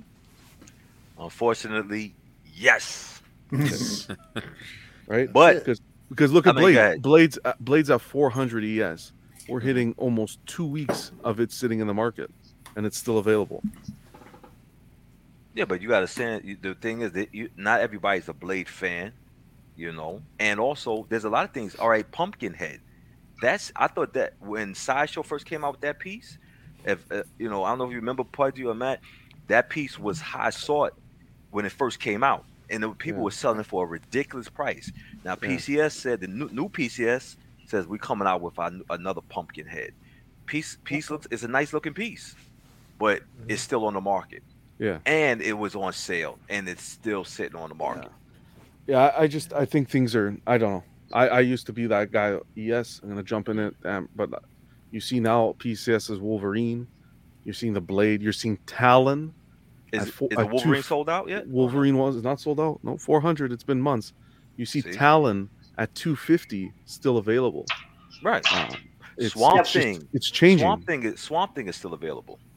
It's changing. No, but you got. But you also have to take into consideration of today's market. Not everybody's dropping a thousand dollars on some statues, man. I mean, it's just not going to happen. Right now. You're talking about statues that used to cost four or five hundred dollars with these numbers. Now, people, you know, eggs are, you know, only Pudgy can eat three eggs a day. I mean, I don't know what to tell you. Like, it's just kind of like. Oh yeah. I mean, and by the- eggs are seven dollars for a dozen gallon. People, it's just. I think it's just a trend right now of the, the, the sign of the times and the and the, the economy, to where people look at statues. The reason why Blade hasn't sold out that's thirteen hundred, fourteen hundred dollars, right? Right. I'm like, yo, am I gonna drop fourteen hundred dollars on a statue right now, Yeah, or but it's am a I gonna pay for size. my car? no, but John, I did, Okay, I well- did see somebody see Blade and they said they said thirteen fifty. That that's that's my rent. I course. can't justify me selling so that my but that rent. goes to show you that that so i and i don't want to drag this on because i feel like we're Mhm. gonna i just i don't want to drag it on but i'm just saying that that's exactly it so a low edition size a low edition size that sells out how much do you think that's going to go for there's only so much people are going to be willing to spend for that regardless of the edition size or not But Now- the market too, though. But you know, we'll see how it goes like Dilbert Oh, yeah, says it's, Brenton. it's tax season so we'll see I got that Deadpool for you for four hundred. Okay. No, see, I'm not interested in Deadpool, so you can keep it. but yeah, let's get let's get into uh let's get into some news. Thanks to everyone who shared. Uh, thanks for everyone who shared some topics. If your topic wasn't covered, we're gonna get to it throughout the shows. Always appreciate the support and everyone's who's in the chat. Um, no matter if you like ESs or not, you're still welcome at the club. Well, we'll see what happens. Um, first on the docket, we're gonna do the guess who. Brenton, want to kick it off? yeah, I was trying to figure out what this clue was. It's a Rorschach test. Okay. So this is a, a Marvel character. Uh, let me double check to see what this was. Okay, uh, I'll take over. So this character here. He's I'll been take thrown a loop. That's I know, He, uh, he he's the one that came up with it. He sent it to me this morning. He's the, Like, hello. what the hell? He was half asleep. Leave It's okay. Uh, this character here can alter his appearance.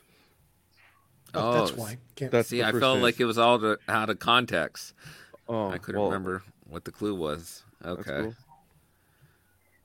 All right. So sorry about that. Any guesses?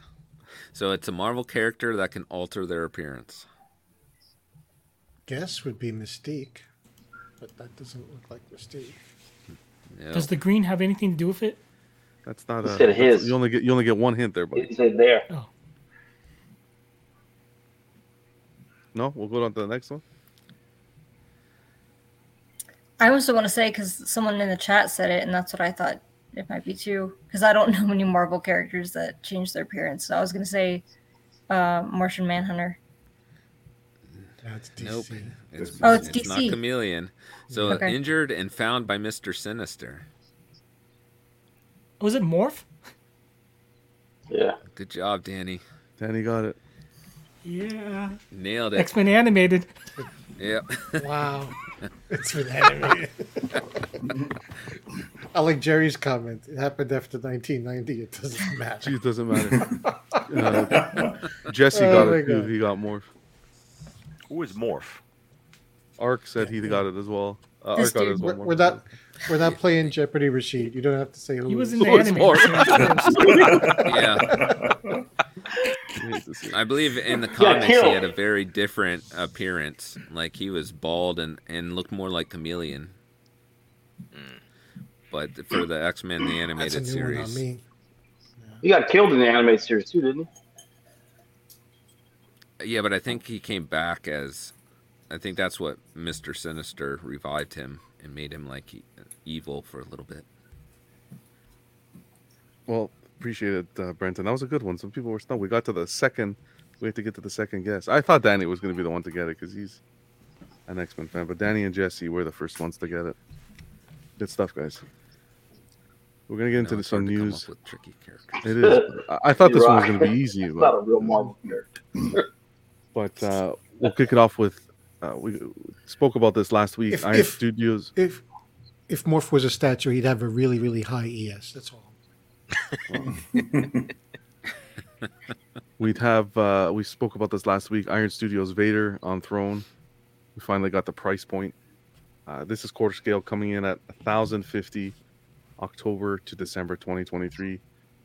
I'm gonna kick. I want to kick it off with CC. CC, you. Uh, this is one you were excited about. Yep, and I ordered mine through Spec. Awesome. Um, you're liking everything here. How the the cape is fabric. I'm also excited to see the switch out helmet because they haven't shown that. Haven't the shown battle damage one. Yeah. Um, and everyone I talk to agrees with me that the dimensions on their website are jacked up. Because it says it's like 18.9 inches tall, but like 29 inches deep. And that doesn't make a lot of sense when you look at the photos. So I think it's probably half that. Because as I as I consider where this is going, but I think I have a lot of time to figure that out uh, between PO and release.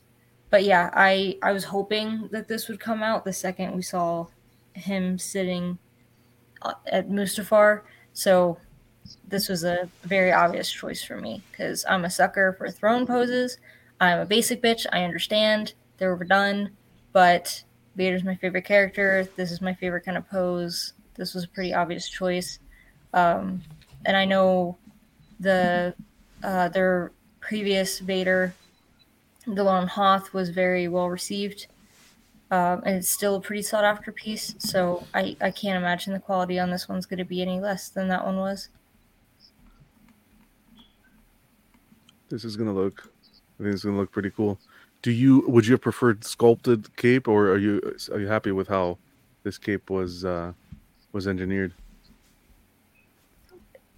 The only reason I would worry about a sculpted cape would be the texture differences Mm-hmm.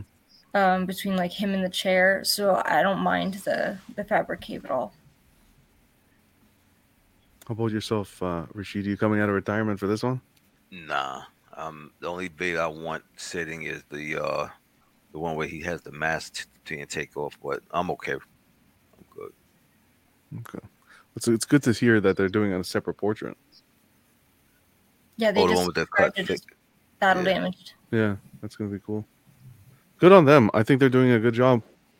I think this got a lot of people excited, and it, uh, happy that it's quarter scale. They decided to go the quarter scale route. Anyone else have any thoughts on uh, on the Vader? It was more of an update because we got the just for the price point because we talked about it. Do you do you think the chest lights up at all? I Or is think the, just It wasn't said. one did, but I think they would have said something. I know it's pretty early, but I, I think they would have because they that would have been factored into the price. So I feel like if they did do that, they would have noted it just to justify maybe a higher price for this. Yeah, I don't think it was indicated on their website on Sideshow's site at all that there was any light up. I thought their Hoth one had uh, had um, between this it had the saber and I thought the chest box. hmm I thought so, but I don't own that piece. Well, that would be a nice touch though if it, if it did light up. But we'll see. We also got to see um, Elena. We talked about it last week as well. She went up for pre-order. This is by PCS, third scale, uh, 1,155, September to November 2023. This is from Mortal Kombat. We were discussing last week. What'd you say her name was? Mileena. I think I said Melena. Okay. Mileena. Mileena. Whatever. I just wanted to double check there. Thanks, I thought I Brenton. Spell check over here. Uh, this Alina was does squats. some people were a little disappointed here because um, of the portrait. This only comes with one portrait, and they had originally teased this portrait to come with it. Uh, See, but been awesome. this looks really good. But uh, actually, Ant from PCS had commented on the post saying that the licensor didn't approve the first head sculpt. They made us change to the second head. After changing to the second head, they wanted paint changes. We still haven't gotten approval. We've been working on these ladies for over two years now, and I'm just about over it. So second head wasn't approved in time, so we scrapped it. If they come around and finally approve, then we'll add it to the production. Just two years. So he's tried to he's trying to get it, but I think this would be beautiful to a beautiful addition.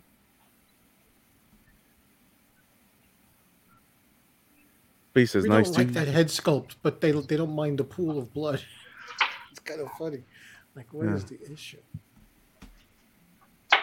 So that's third scale. We got the finally got the pricing, and then uh, a little bit more out of PCS is the American Oh, Psycho. wow. We're getting three versions in quarter scale. This is gonna be quarter scale. First version's coming in the suit, his black suit, pinstripe suit. Second, you'll get it with the um, in the clear with the clear plastic, clean version, and then third is the bloody version.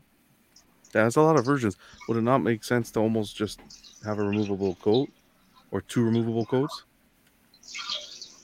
Who's is someone on the toilet? Like what's going on? Someone took a piss. Who's the fuck? like, Jesus Christ! man. There was a little bit of prostate issue there. I don't know what's going on. Um, I just don't know why we need three versions of this. I think two would have been sufficient. Uh, That's true. I Yeah. think it, it, they probably should have been, like you said, a little more creative just with providing the uh, those coats and maybe a swap out head portrait and an axe. Yeah. I like the bloody. I like the bloody version though. Has, any, has everyone watched this movie? No.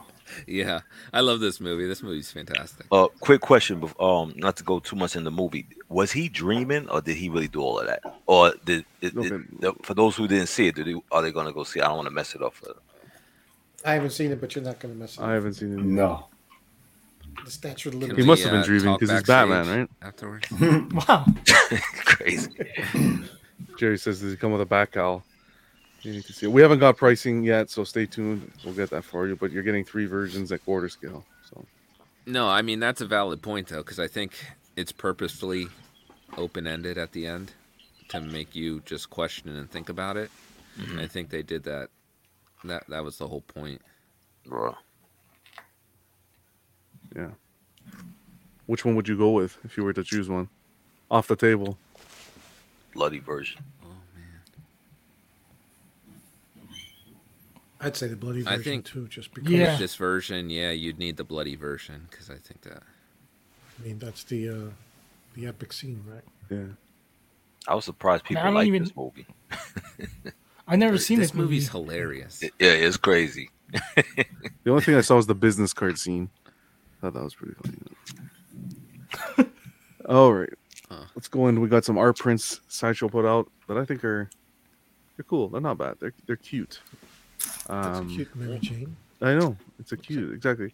First one here is the uh, sideshow Harley Quinn Mad Love fine art print. Uh, this is by artist Natasha McKenzie. I'm gonna need your help, Cece. Uh, this is a limited edition of 150 on fine art. Uh, Giclée, Beastly. G-Clay? Giclée, Gicle. and 50 on the ChromaLuxe HD aluminum metal. That's for the Harley. Spanish. Haven't got Really? price, pricing on that either. It's on. Yeah. Uh, it says yeah on the aluminum HD aluminum. And, and Ken Jay pointed out what I was also going to Mm. say is that they use the same thing that's on the cover for the novel series. So they they've done a few novels like The Court of Owls, Killing Joke, Mad Love, and it's this exact art. So they just finally used it as an art print. As a, as a print. Yeah. So They're also doing the Spider-Man and Mary Jane. This is by artist Greg Smallwood. Looking at 150 pieces also for the Geekley. Uh, and they have the framing uh, for that one. They have framing that's going to be offered for a short period of time, but um, you guys can RSVP. They haven't put any pricing yet. Danny, you I should like know Mary him. Jane's hair. I like that Mary Greg Jane. Smallwood. Who? Greg Smallwood. Who is? if I remember, he he's a comic book artist, but I, I think he worked with Warren Ellis on Moon Knight when they came up with uh, the Mister Knight, where it's just Moon Knight in the the Oh no, yeah, I never. I don't. I don't read Moon Knight. I remember him being on that, and I can't remember if he did that or was slightly after that era. The only Moon Knight I was into was the the Huston run with uh, Finch.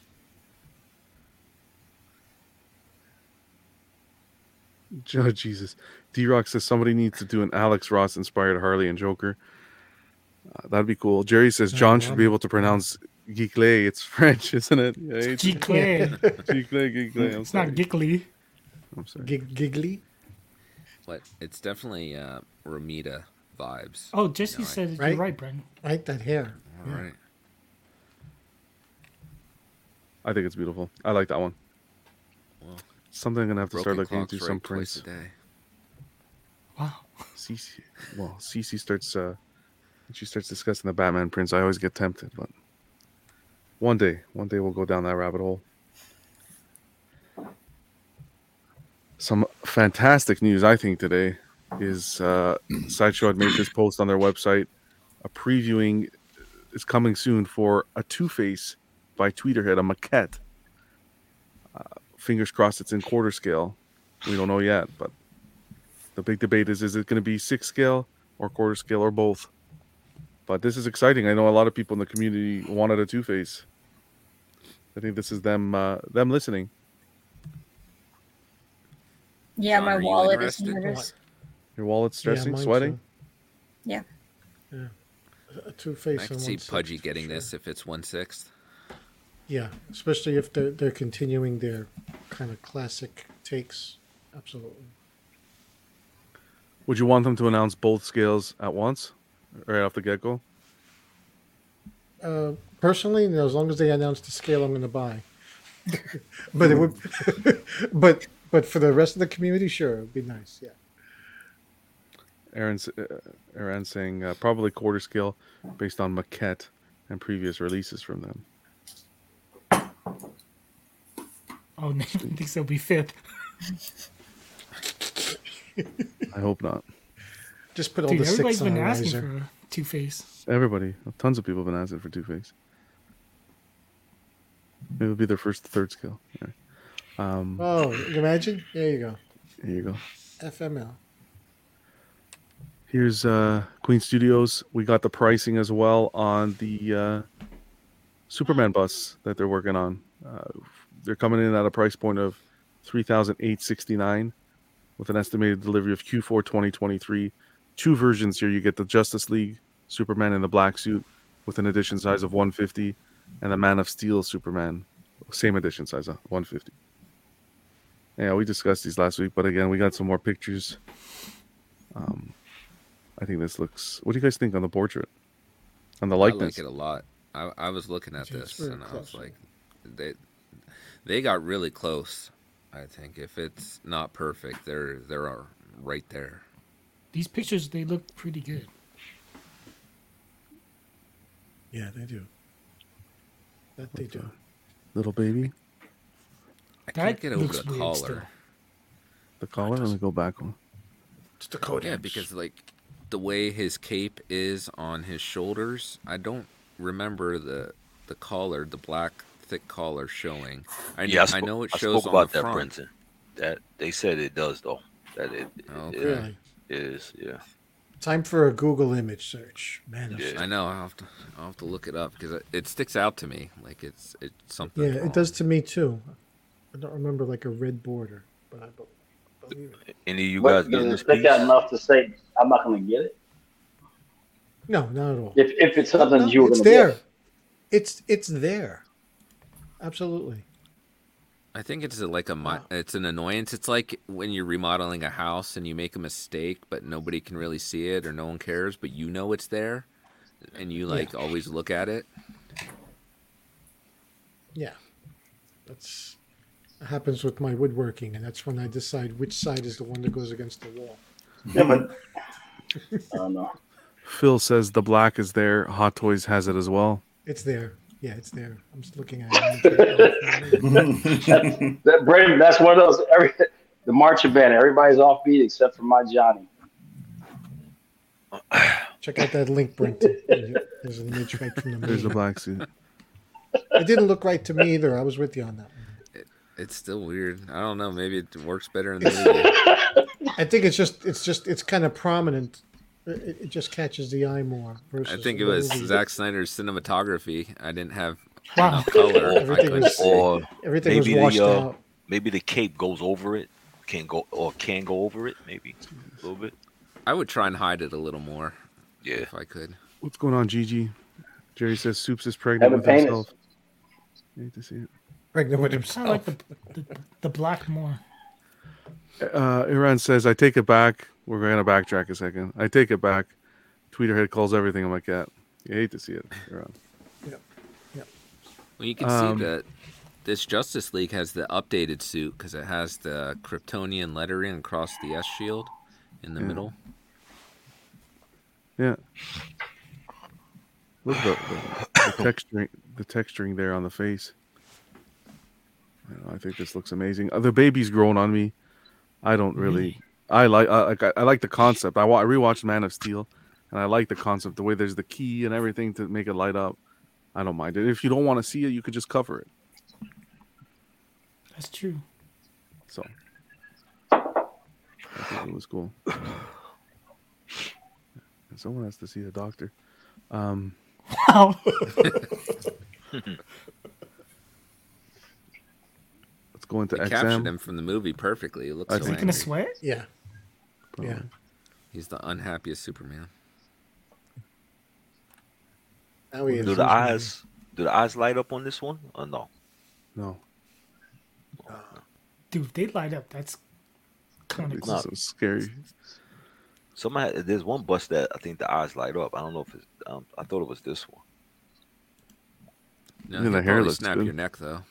Yeah. Krypton had its chance. Jeez. Uh, moving with XM, they finally put out the uh, Venomized Hulk. I feel like this has been people have been talking about this for months. Uh, you're getting two versions I- here. I had venomized eggs this morning. Everything's fucking venomized now. Uh, you're getting this. So this is quarter scale. You're getting two versions.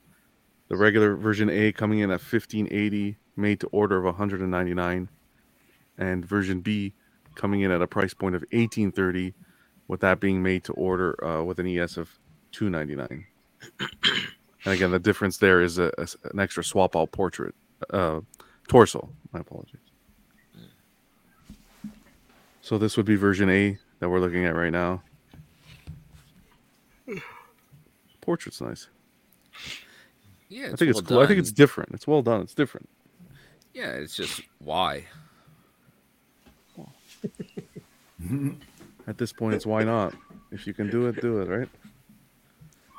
There was quite a bit why- of people why that that were interested in this piece. Who are they? I don't know. And uh, Brenton wants names. this was Taking the sw- receipts. this was the swap out torso. Uh, Wait, swap out. This about? is the torso for B that you got for version B. So you get the stand and everything. But again, I think price point was a topic of discussion uh, for quarter scale coming in at 1830. I think it's just the way the way things are going to be going now. But artistically, I think it's a stunning piece. It's different. Me too. It's really different. It's going to be big too because he's a large character, hmm and I mean they they did it the best way. Um, Jerry said that they made it with no neck seam. It's a good idea that they did that because we, we saw it with the neck seam and it wasn't good. Yeah, D Rock, that's correct. It's because of the two torsos. Um, here's the broken capsule. I like the base. Where the symbiote escaped. Uh, I like the concept. It's different. If you're a Hulk fan, I can see it. At, you adding it to your collection. Dude, Brendan, you have to get this. You're a Hulk and a Venom fan. Yeah. And and they don't mix. They do here. Yeah, but it's come on. It's artist interpretation. It's like avocado, avocado, and avocado. toast. Yeah. Dude, the hell's an avocado? come to California, man. We'll get some avocado toast. oh, here we go. Wow. Go to my grocer. Can I get uh, three avocados, please? You like No peanut butter and you It's like bacon, expensive. but you don't have them together. We got a tease of here of this. uh It switches over. What's it going to be? The Superman, Superman metal, Dark Knight metal story. It's a little tease here. I think that's what's what it's going to be. Oh, is anybody? I'm, I'm here. but I'm running the show myself, guys. Hope everyone's having a great time. I'm the only one. I an eight, even know what eight this is. person I'm trying to panel, and you can out. hear a pin drop. Oh well. I I mean, if you're gonna, if you're waiting for like an orgasmic squeal, it's Matt, that breathe. So at least there's some sort of life in the on the panel. Yeah, I wasn't into death. What- death I wouldn't metal. make some fresh yeah, death metal. I know we heard something pouring. It's a- I just hope it was out of the glass. We I also need to see more.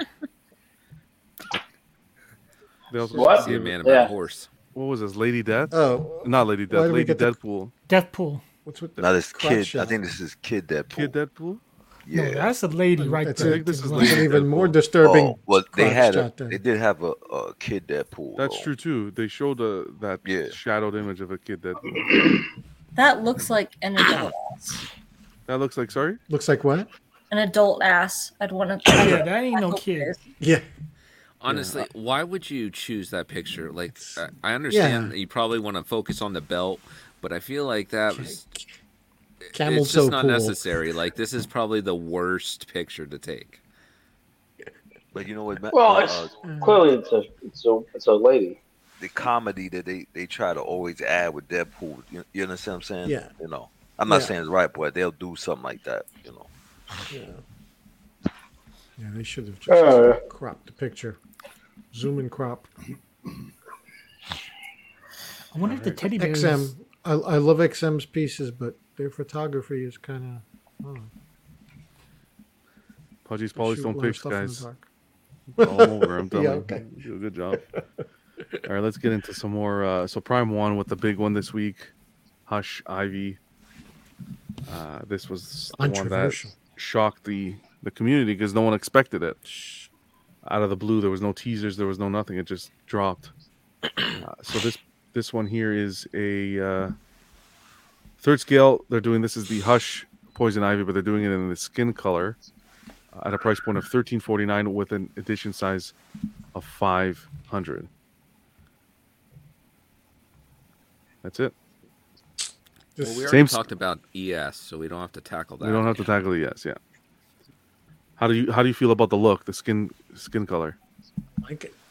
I'm I'm happy that people that like the skin tone can have the skin tone now. Mm-hmm. You know, that's great because I know people prefer that, and if that's what they like the best, then it's great that they have an opportunity to get it. I appreciate that they uh, that Prime One didn't just go and do a straight repaint. Here they resculpted the hair. The hair's Made different, different. so I can appreciate that. I think it, it adds a it adds a nice touch and difference from the original. I think the integrity of the original release is still maintained.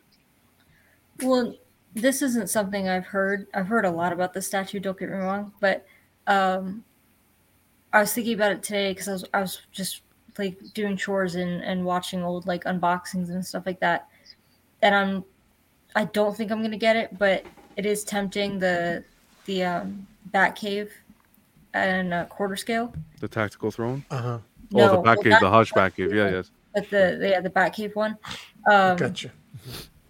I wonder if they'll do the same thing with this, where they'll eventually release it in quarter scale, just so that you could have the line. We want to do start a war? I know, because then it it's would make sense logically. they do. Yeah, would make sense. Well, they should if they're if they're doing the other two. They should, to be honest. I got a question. I, and I, and I just simply, I, just simply because I just don't know. The people that like the one with the green skin, do they like it because it's comic book accurate, or do they like the green skin on Ivy? For me, it's the, the, the accurate I had because the I like. I think they're both the same. I mean, they both look equally good. Like they're I good have the, representations uh, of Ivy. the ivy and the- reading Hush. It was always I always loved the green skin, um, and it's comic book accurate. Yeah. So And it's So- on top of that, it's Just- just Jim for Lee me. accurate. I always It's like Jim Lee I- accurate. too, But but has she Style. always had green skin, or is this just was it just in that in that Hush series? Um, sh- a couple. It's, it's in a couple of books. They keep they change her to green skin. Even She anim- even some of the animation. Um, they make. I make think her now. originally she was Yeah, normal she, flesh she was original normal flesh, but then I don't know if it was after Hush. Everybody's like, you know what? I, I- we like her green, but um, even the animated series, uh, I think uh, Assault on Arkham, she was green now. She bec- she's green. She's not um flesh tone. She's green in the uh, Harley cartoon for HBO. So Jerry's saying My next question- comic accurate and hush. Ivy's more represented in flesh tone. Right, because I've only ever seen her in flesh. So let me, the other question is, was there something that turned her green, or was it just the the author just decided to make her green? I Too think much was- avocado. yeah, I, I think they just changed the. You know, it's, it's just like Killer Croc when he did Photosynthesis. when he did uh Hush, he made Killer Croc more into an alligator in that in that in that series. you know? So it was just the, it was the artist rendition of it, not Right. not there wasn't some sort of like she took like she like like he said photosynthesis. There was no process that turned her green or anything. It's just the artist rendition of her. Correct? Is that, is Because that what yeah, I I'm, I'm it's just I, I just don't follow it, so I don't know. Because I know Yeah. the Harley Quinn series, she was green. The original Harley Quinn series. But they just made just the, it was just because that artist made her green, right? Yeah, it's either Not the artist she- or the, the, the writer wrote it. Okay. All right. So, So- there's no reason why she turned green. It's just a No. preference of that particular individual. But if you look it. at the hair, the hair, like it's because if you're talking Batman Hush, the original, the green version, the hair looks more Jim Lee style than the the new flesh one. If you want the hush No, Ivy, no, I the, get green, that. the green one's the one to go for. right, because that's more accurate to the comic, comic, book, yeah, but if you Yeah. if you if you But really Flesh is more Hush- accurate to the character, right? right? If you want the Hush version Okay. though, is is the green is the green. Mm. Without a doubt, it's the green. But if you just want Poison Ivy, because like this when they did when Sasha did their first Poison Ivy, which was flesh tone, and, it- and it came out nice. Um, but then they came out with um Poison Ivy green with Envy. A lot of people wanted the green one also. Yeah. So I want to shout out Jerry to be honest. Um, with this because I think this is really what I don't know. This really got the community going. This was like three, I want to say three months ago. He took his green Mhm, ivy and got it repainted into flesh tone. And when he had shared these pictures and his video, the community went like ballistic. In the comments, people were tagging Prime One Studios asking for this repaint. Um, people were sharing the photos, people were sharing the videos, and people wanted the repaint done. So I don't. know, I look at it as a good thing. Uh, Prime One, you could say they listened and they. Uh, he's saying it started in June, took six months. Six months to paint. You could say Yeah, they. so- you can argue. that so it's Jerry's fault. Jerry's responsible for all this hoopla. So the guy who did the, the repaint, Joe uh, Hendrickson, he's the same guy who did my uh, Hush Superman. okay, cool. He Yeah. did a good I job. will. I will say, like, nothing against whoever's ordering this version, but I think Jerry's looks a hell of a lot better. Because I, I love the hair on the original one. I think that's what really makes it. Yeah, I, I always I like the hair off the original one. I think even Jerry's ordering this one, but um, Cheap plug. The artist, I mean, the painter Joel will be on Collective Minds this Sunday. wow. Yes? Okay. We have plugs Yeah. for end of the show, Danny. End of the show. Is this your first day? Jesus. Sorry. Um, no, but check it out on Collective Minds. Uh, but yeah, I so I think I don't know. I I give Prime One kudos. I know a lot of heat with the repaints in the community, but I give Prime One kudos on two accounts. One, yes, they went and did the repaint, but they changed the, the sculpt of the hair, so there is a difference there. And secondly, um, for me, they listened to the community. Community members wanted the flesh tone, so they went ahead and, and gave us a flesh tone version with the I- different I want to now officially, I want to officially proclaim Jerry as an internet influencer. Congratulations, Jerry. Yeah, next week we're gonna have his birthday. See, There we but go. you know that's interesting. Don't say so, it. I, I see a couple people said Jerry's looks better, right? Even uh, Cece, you said his looks better because of the original um, sculpt and everything else. Now, had Prime One came out and redid a flesh tone of that same exact ske- statue, I think there'd be a lot of criticism that it's just a repaint, right? Well, Yeah, I of think I don't think so. I think Jerry's is always going to have the superior paint anyway Yeah. because it was repainted. So yeah, but Professionally. But I think th- I, I think that would have been a bad a bad choice for them to do that, Matt. Personally, to just do a straight repaint, in my opinion. Yeah, but I I'm would've I'm just saying. See, I mean, that's Go ahead. no different than changing a Batman color from blue Batman to to blue, same Yeah. shit. Yeah, but Superman to But I mean, I personally prefer it just because I like the Jim Lee hair better than the straighter, you know, the more relaxed hair. But that's my On this point, new and one. and maybe Prime One's taking into account the conversations that are being had in the community as people are getting frustrated with straight repaints. Is this Right. going to be the piece where that changes? Where okay, hey, we we take. Why did they change the hair? They didn't have to change the hair. They could have just Yeah. did the straight Yeah, repaint. Granted. So th- there was yeah. something that motivated them to change the hair. Is it the conversations we're having on the shows in the community? Uh, are they taking that into account? Like, maybe, maybe as an effort really to distance itself, although it is a, a different version of Ivy from Hush, to distance itself from the Hush portrayal itself, Mhm. and just make it look. This is just a another take on Ivy, not necessarily Exactly. the Hush Ivy. So when don't, they I don't know offer if this, they're listening. so when they offer this Yeah, I in don't know. quarter scale, which version will it be? That's the, Prime one, that's the question. Hex. which version? Ooh, that's a good question. Will it be the green or the flesh? More money. More That's a good question. I think it would be the green to go with the the bats and the Superman that they're doing. Yeah, and then they collectors are bitching and playing. and We want the skin color. Well, at this point, they're they're they're maybe they'll do both. I feel like the Alien re-release without the wall is similar to we changed the hair. hmm Well, it's uh, a tad different. The, uh, the concept is there, but I find it to be a tad different because of what they did to the original collectors who were having issues, and not well, that that's a whole replacing them. different uh, discussion to have. But as for like re-releasing something that's been released before and making a small tweak, I, I can see that there's a. a I see what you're similarity saying. Again, it's, a, it's just a little bit more of a small t- tweak because it's a completely different iteration of the character. It's this is not a comic accurate, and the, you're changing both the color and you're changing the hair. With the other one, I think they made some tweaks to the base and just the background. The character is still the same character. But don't you think with the uh, the tweak on the head and the repainting the color, skin color, doesn't that give Prime One, you know, excuse to go? You know what? This is not exact same as the the original, so this is a different statue. So now you appease the original buyers, and then you get the new buyers too. Precisely, Yeah, precisely. I, I don't think this was a bad release for the for the market. I just no, it's good. I think the the integrity of the original one is still maintained here. Yeah, I think that's what they need to do. Yeah. You got to change something enough to appease the old collectors, and then the new ones they can get it. They can get it. No, Z Rock saying they didn't just change the hair. I'm 99% sure that the face is different altogether.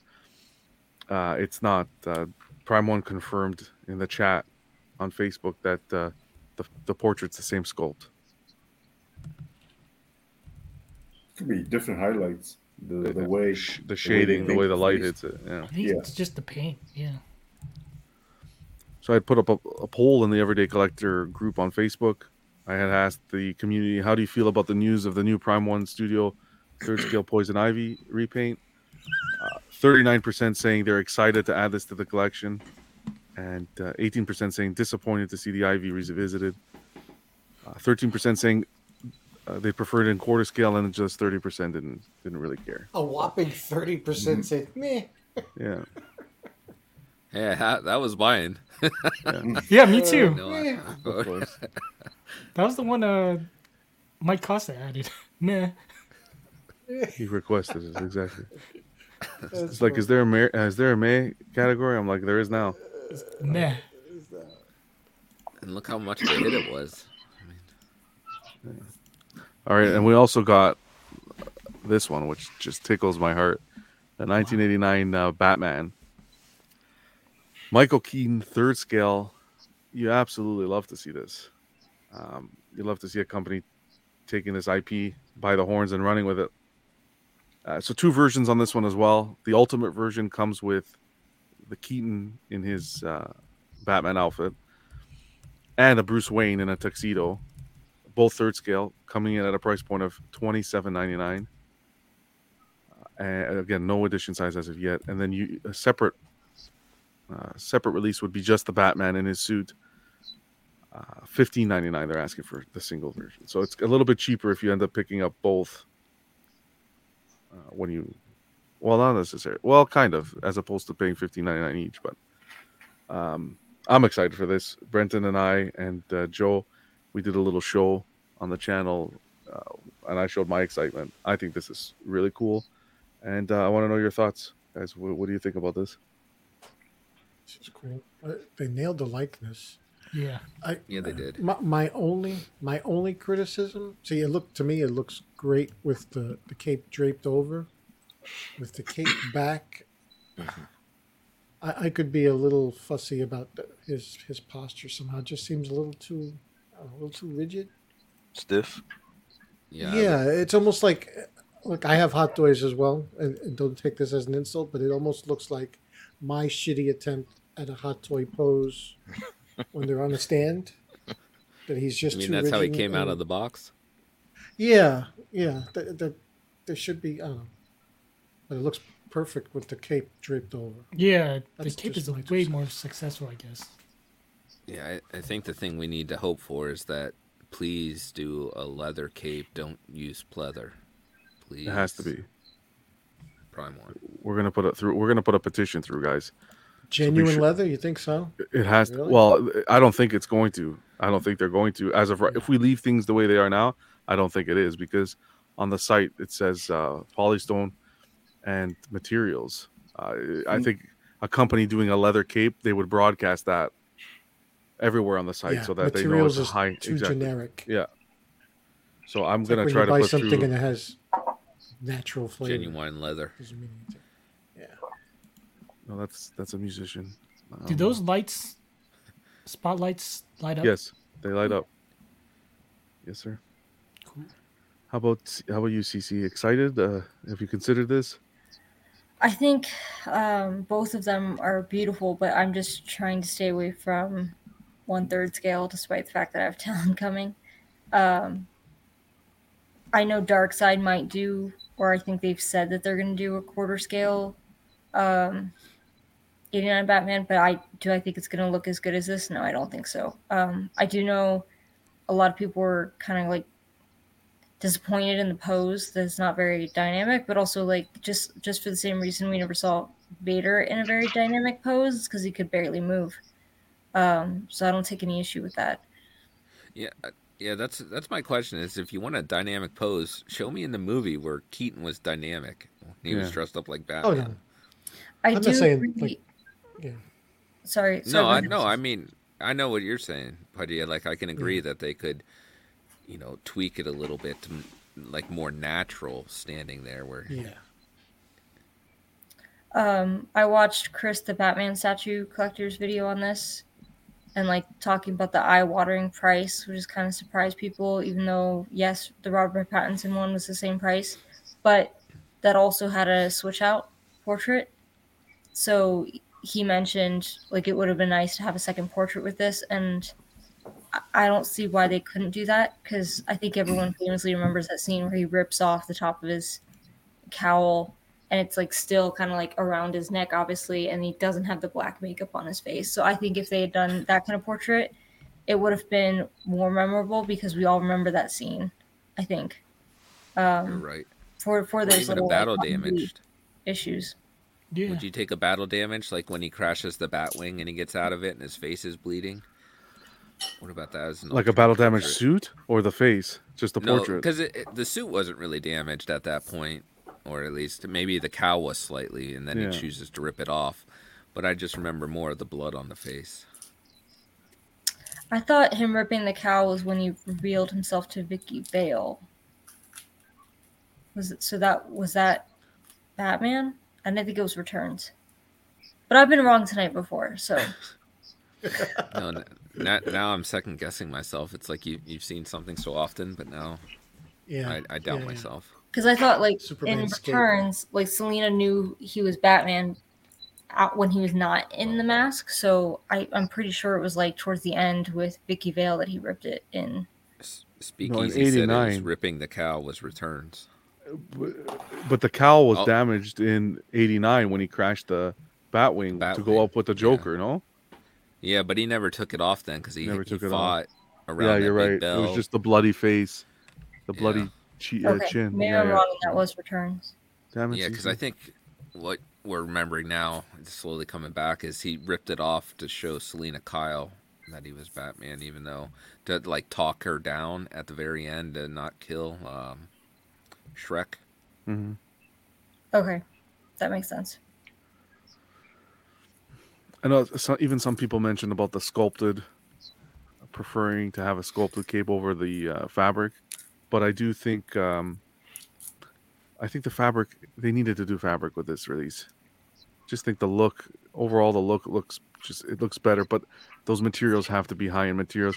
I also like the way you can you have two options to pose the cape with the fabric cape over the arms, hiding like we see here, or you can have that pull back uh, pose that display.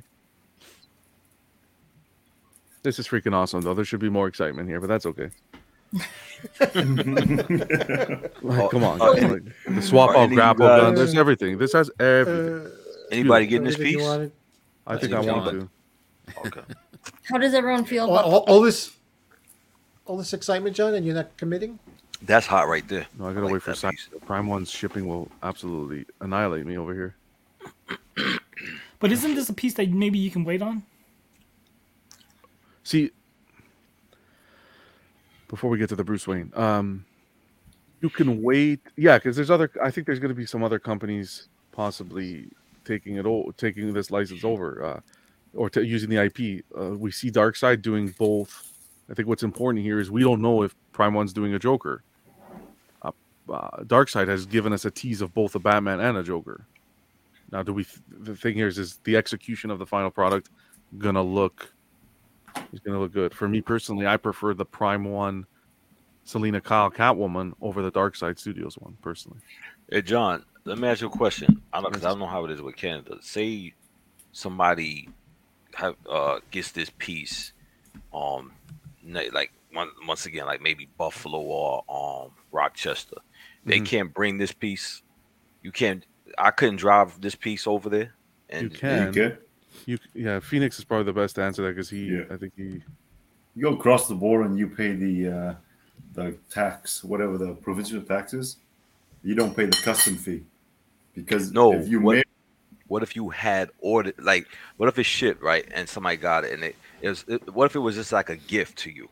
You still got to Doesn't pay matter. some. Doesn't, doesn't matter. matter. Doesn't matter. It- They ask you what the, the, the price of, of the statue is. Mhm. And then let's say in, in BC, British Columbia, I've paid 12% tax on top of it. Because you I send pay- my stuff to the uh, the border.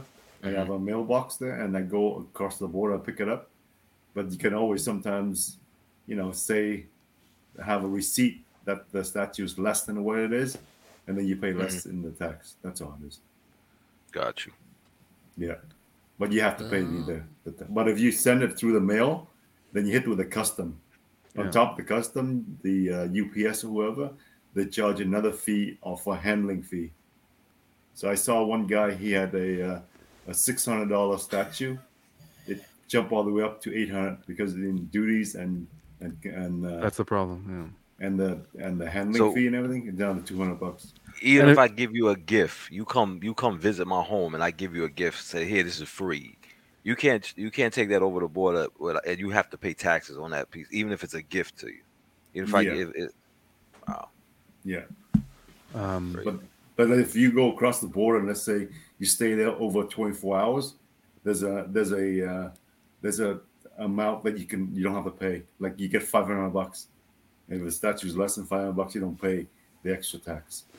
sleep in the car. Yeah, yeah, exactly. Phoenix, the, Phoenix, there's a question in the chat regarding 89 Batman. Yeah, Well, can you make capes in leather?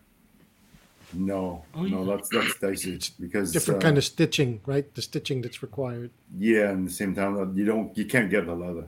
You get the pleather, Right.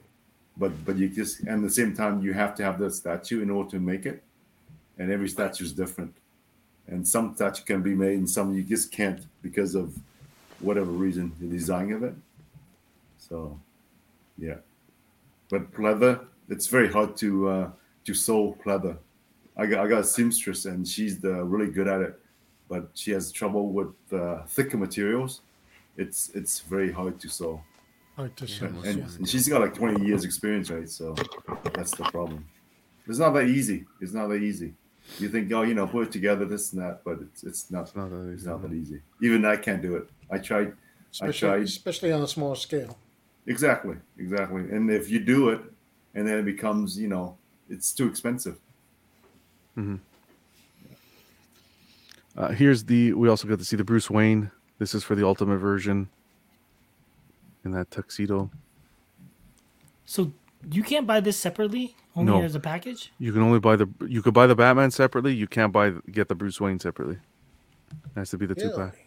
Yeah. I think that's dumb. I Well, feel like that's so- what J and D's been doing though. Like, Yeah. do they sell the Bruce Wayne separately when J and D does two packs? No, this is a JD J and D move for sure. The only thing I wish they did that J and D does is give us like a museum esque base where we can have both on the same base because they gave us this base and it doesn't. I still appreciate it, but it, it doesn't necessarily mesh well um, with the Batman. So my question here who here likes to have the alter ego of the heroes I as do not. opposed to as opposed to the uh the the the the, the hero Well, the I alter mind. ego on this one would be Batman. yeah but i mean would you want bruce I wayne mean, yeah. yeah I really like how a lot of they've they've done that. I think recently. Like I I honestly think of like Hulk transformation, and then we had a custom where it was Um, it wasn't even Bruce Banner because it was the like original TV series. Danny knows what I'm talking about. Um, and and the the Hulk that you could put them like back to back. Um, and then of course J and D. So I do think it's a really cool concept. Mhm. I'd almost like if it was a custom, I'd almost want say like Batman with uh with like Bruce Wayne as a child almost Mm. to like really get the like story arc Yeah. of how he became the Cape Crusader.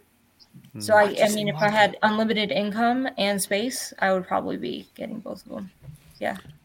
What if they put them on the same base but like back to back, and and then they made it a functionality that you could like turn it. You know, Like like- sell you a turntable.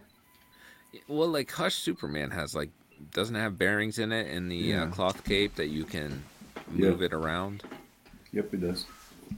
If they do something like that for this, and then you could see Bruce Wayne, and then you can move Yeah. around to see Batman. I don't necessarily need the movement, but a rectangular base would be nice. Um, a rectangular base would be nice with the um, to give it that museum look where you could put them both. Again, it's just going to be an increase in price, though. We people are we're already talking about pricing being expensive on these. It's just more price for the product and more price for shipping.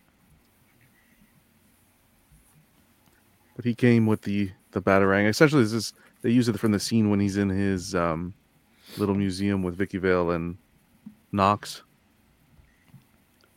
But yeah, Can I it's get not a a, grant? a grant exactly. It's not a Gonna sculpted. need a long lens. Is this a piece that you got to put over over on the glass because of the um The the, suit. the yeah. tailoring? That's yeah, a good suit. question. Because then you got the white shirt. You don't want the white shirt to start turning. Yeah, colors. this this should be behind glass, I think. Yeah, and it's a or batarang. It's a acrylic. batarang on the um. There you go. Yeah, that batarang actually fits in the base, hmm so it's nice that they did that. I think it's cool. You getting it, John? I want to really badly. Mm. I know it's pricey, but 89 Batman's just it's where it's at for me. Am I crazy? Yep. You guys judging me? Is this what it feels No. like? I might just wait It's for the 20 man. I might wait for the 25% Hey, though. man, you want to get nuts? Get Oh nuts. yeah, here we go. Honestly, I want to know the ES on it. Yeah, That's what I would like to know. nothing yet. What would you guess if you had to? Oh wow, it's fifteen hundred. I don't know, Please, Jerry, don't ruin my childhood. but they they separate it, right? Don't they sell it the Batman and then this, they they sell it as a set, and then Bruce Wayne? Are they gonna sell it like that? They sell the Batman. So uh, J and D does that. Aaron was saying, uh, but with Prime One, they're selling the Bruce Wayne only in the combo pack. The Batman's fifteen ninety nine, and then the combo pack is twenty seven ninety nine. You can buy the the Batman separately, not the Bruce Wayne. Hmm. So we'll see. But that Michael think it'd be Keaton portrait looks good, dude. I think it'd be cheaper than buying from J and D though. Yeah, but that's the thing. How about if J and D uh, gets this license or something? Should we? Do you wait? Do you, you know what I'm saying? Like, I think this You, know, you this buy them all. J and D Yeah, but- executing th- these two these characters would be insane. Yeah, but are you gonna pay J and D prices? Yeah. For 89 Batman, my budget, I will make the budget work. Well, Really? just- Wow, that's gangster. Yeah, You hear that, J and D? Not life size. no matter Gangster. what. not life size. I will never. I won't go life size, but That's real collecting right there. Yeah, 89 Batman. that's He man, right. "I'm gonna make it happen. I don't give a damn." I'll work. I'll do Honey, whatever you're I have eating to do. ramen noodles next month. We're getting that fucking Batman. No. Collect it's- responsibly. Yo, Pudgy, look, turn down the heat. Turn that, turn down the heat. put on a sweater. That's where it started we're for me. turn the damn anymore. lights off. I know I'm crazy, but that's where it started for me. Was Uh, Bat- this whole collecting thing started with 89 Batman. When I John's kid. just gonna give a blank check. Uh, uh, but you know what, John? I did that before. You know what I'm saying? So I understand. Like when you see a piece that you want, you know, that's it. yeah. Yeah, like It Blade. happened. You don't have to have responsibilities. Yeah. You just I did it with my Falcon. Like I just kept doing overtime and overtime. Yeah. That was like my biggest purchase. And you know, Man. I, you know, when my when my captain would want to, you know, ask me did I want to stay, I would keep I would keep a piece of paper of the mil- picture of the Millennium Falcon in my pocket. and I would work overtime. That's committed, man. Oh my god. That's This dedication. what I-. Incentive. This is when I first started my job, so I I, Yeah. I wanted it. it. I didn't care. Two thousand dollars, I didn't care. Okay. You mean Millennium Falcon? Yeah. No, the Star Trek Enterprise. Dude, I thought you were talking about the Beam Captain me up, America Maddie. sidekick. No, I was saying that the way he, when I asked him, is will he, J and D will be willing to make that Batman? Well, he did. He Oh my said God. he'll make the money. So I'm saying that. No, What, what you saying, man? Mm. I thought you were talking about the Falcon, Captain America Falcon. Oh, nah, nah, nah. nah. I like, would, I I uh, ain't doing overtime for that. That's, right, that's what I'm saying. I was like, why would you do time for that? Not, even, not even clearance for that one. No. I love that. Fuck when, that. when he gets really sad, he looks at Sam I love the Wilson and be like, "Damn it, I want you overtime so." for that, bro. now, now, of course, within reason, because this is again, this is just a hobby for fun. I wouldn't go, and it would have to be executed. Whichever one's executed, just because J and D's coming out with it doesn't mean it's going to be better than the Prime one. Yeah, but if it's J and D, I think it would be like around with a, a combo. You're talking about maybe four thousand, four thousand Yeah. dollars. Yeah. Four, four and change, should I say? Four, four, Oh, four if something. if, if they did a Joker, Don't back don't backpedal, John. Live pre-order. Live pre-order, everybody. Oh, I might get locked out of my PayPal account. Wow. Um, His wife comes down. What'd you just do? What the fuck? I just got a notification. What are you doing? just woke up. I, I wouldn't be responsible. Family comes first, clearly, but I'll tell you, I, I would try to my my best to try to make it work. I would try my best because this, like I said, we've waited so long for '89 Batman. Like a sideshow put one out, but I didn't Who's never pay we? people, Matt, people. He's not the you, collective people. we. John, would you get the um, Hot Toys uh, 89? No, no, I'm I have- I'm messing I have- around. I have every Hot Toys. Batmobile? 89 I have it already. I have everything. Do you? okay. okay. Cool. Wow. I have it in the box. It's kryptonite. It was taken So the out, wife's but gonna say, "Don't you have this shit already? I'm actually going to got display it. there." The plan's to put it here soon. I just No, haven't 'cause had that, time. that but- would that would look nice to have the Keaton and then yeah, Batman and then the 89. That would Yeah. look nice. And the Joker. Yeah, it, it's just that's where You know how it is. I, I and honest, I hope you get the piece because I know how it is to once. If if I see something that I like, I'm gonna get it regardless. If I really want it, I'm gonna get it regardless. I don't care. yeah. You know. Yeah. That's But I have great. to. I have to want that character. That's that's you know. Wait, Blade, Even if I don't have a place Rashid, to display it. Rashid, did you have a picture of Blade in your pocket too? Yo, you being smart, Danny. No. Blade, Blade was like Blade Blade was was in like the other pocket. Blade now, was like. now we know why uh, Danny doesn't answer his phone when Jesus, get a joke. Rashid But, you goes know, to you're You're letting the good joke slip. kicking. You're letting a good joke slip. My Hot Toys, uh, Wesley Snipes. I think that's gonna be a, that's a rare piece. I don't think that's ever gonna be produced See? ever again. And it never ha- it doesn't have an edition size. You see. Yeah. So Uh, but no, uh, I'm gonna say the joke because it's quality here. Uh, Rashid is like Wolverine. The blade was in bed in the picture frame when he's laid in bed. He was Wow. Uh, yes. A picture of Wolverine. Oh, Matt. You asleep, buddy? Hey, Like, rise and shine, man. Uh, but that's it, guys. That's the news for the week. Mr. Mom, I'm with I'm with Jerry on this one, Mr. Mom. Well, how could you guys? it- wait, wait. I hate you guys. Hey, Gung-ho. better than Affleck. I'll tell you that right now. oh, Crap, whoa, Black. whoa, wait. whoa, whoa. Affleck was. You're talking about Mr. J Lo there, pal. Jeez, Geely. Why does Edwin want me to stop drinking? Edwin, what's going on? Listen, uh, just to do some community shout outs here. that's hot right there. Yeah. Like that. This is pretty cool. Um, this was for, shared by Roberto. On the page, I had asked if you guys can share some photos of the collection in the Everyday Collector group, and we got some great collection photos. Uh, Roberto shared this. Sweet setup. That's a Maju case, right? Yes, sir. It looks like a Maji case, at least. Unless it was altered, uh, those garage shells altered, but No, it looks. no, I like think it is Maji case, yeah. Okay. Yeah. Oh, he's missing the missile, or he didn't have room to put the missile for Magneto. Yeah. That apocalypse is pretty sweet. Dude, I like that Magneto. Mhm. Yep. And then we have uh, Jason, who shared his Star Wars setup in his room. I like the lighting; it looks relaxing. It's a I cool. like That's it like- when people have their collection is spaced out like that, where they got hundred percent. they got so much room. It looks so neater, you know. Yeah. They have a place they can sit, relax, unwind. Thought the chair was doing the shocker for a minute. I know. I was like, I, watch out when I sit on that. Just like, what do you do with the finger that's down?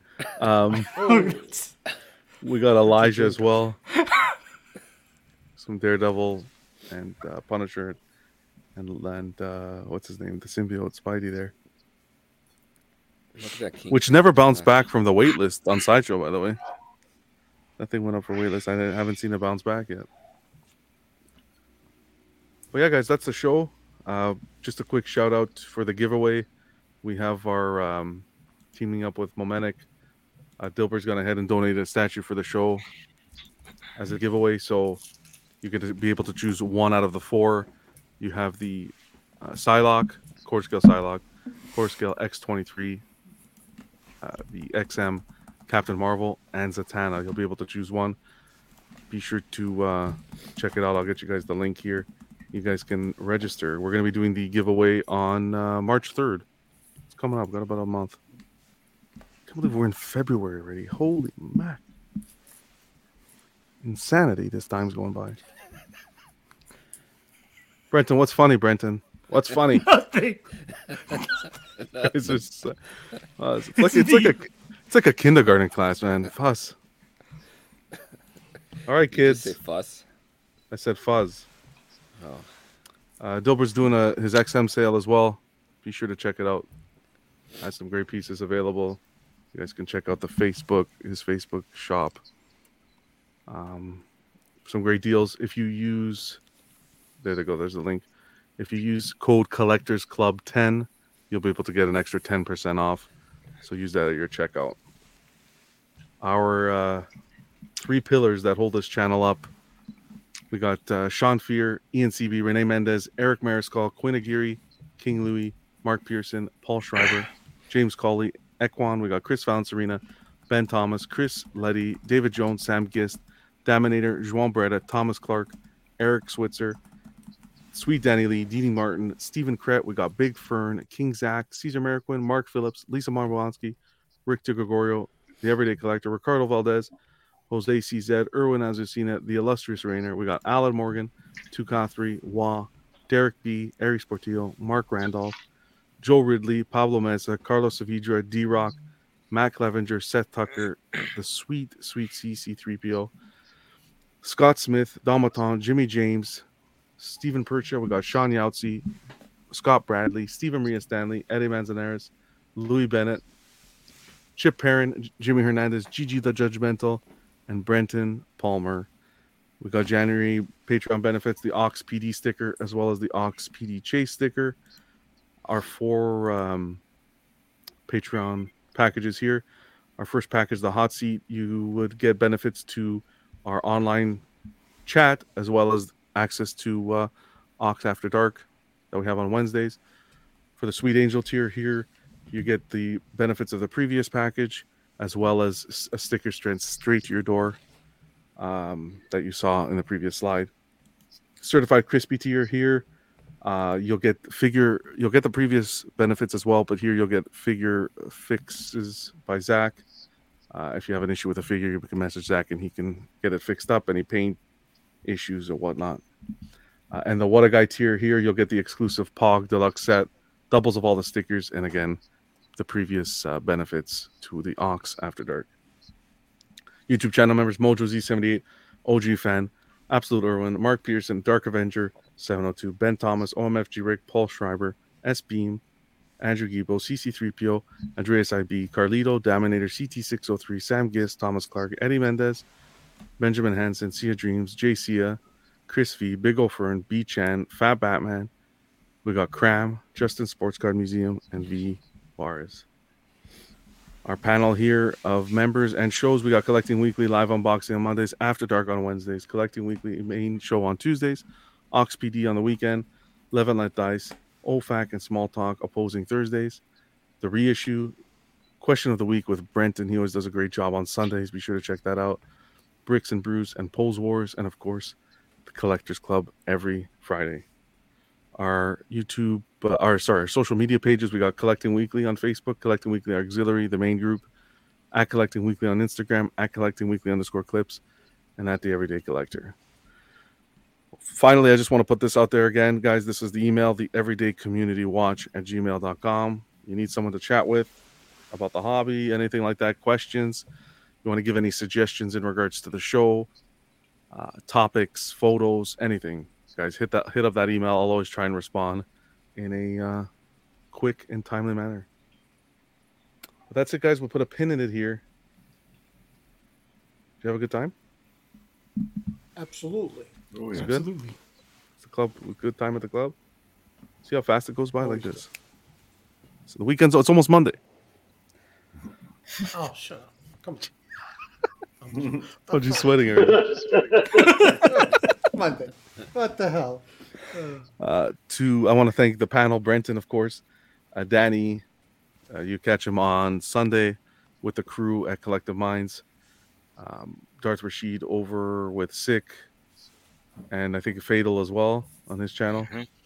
Pudgy, Yes, sir. Pudgy's Polystone Picks. He does some amazing photos. I think XM should be taking a look at his talent. Um, no crotch poses there, No kidding. But uh, he does a Not great just job. XM, Wood Bunny also with two Those are for the. Those Oh, are yeah, yeah. What was that, CC? So those are for the Patreon. Yeah. Yes, Charge the Patreon. for That's right. Yeah, you should see the dirty hairy pics we got. Yeah. and it wasn't Clint Eastwood. Uh, we got CC uh, joining us on Club, as well as uh, Rogue One Six. Uh, she does an amazing job with her art print show.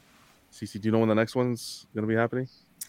I don't, and I have family coming in next week, so um, I don't know how often I'll be able to join. But I know that um, Chris is picking something up from Regal Robot that we're gonna unbox, um, and it's not up for pre-order yet, so that should be really exciting to see. Um, and then we have group therapy on Friday. Sweet. Looking forward to that. Matt hangs out here at the club as well as with Steve on Casual Nerd Problems. And uh, finally, Phoenix. Uh, Phoenix, you can check him out on uh, his Facebook group, Phoenix Custom Capes. He does, uh, he specializes in capes for uh, quarter scale Superman, the Superman Hush, and I think he's working on the sculpted Superman as well. A Yeah. cape for that. That's a tough one. Okay, you can crack it. Yeah. Uh, huge thanks to everyone listening after the show on the replay and everyone in the chat tonight. You guys rock. I appreciate everyone who spends the evening with us. Until next time, be safe and always remember to uh, collect responsibly. We will see you next week. All the best. Good Good night. night, everyone. Okay, guys.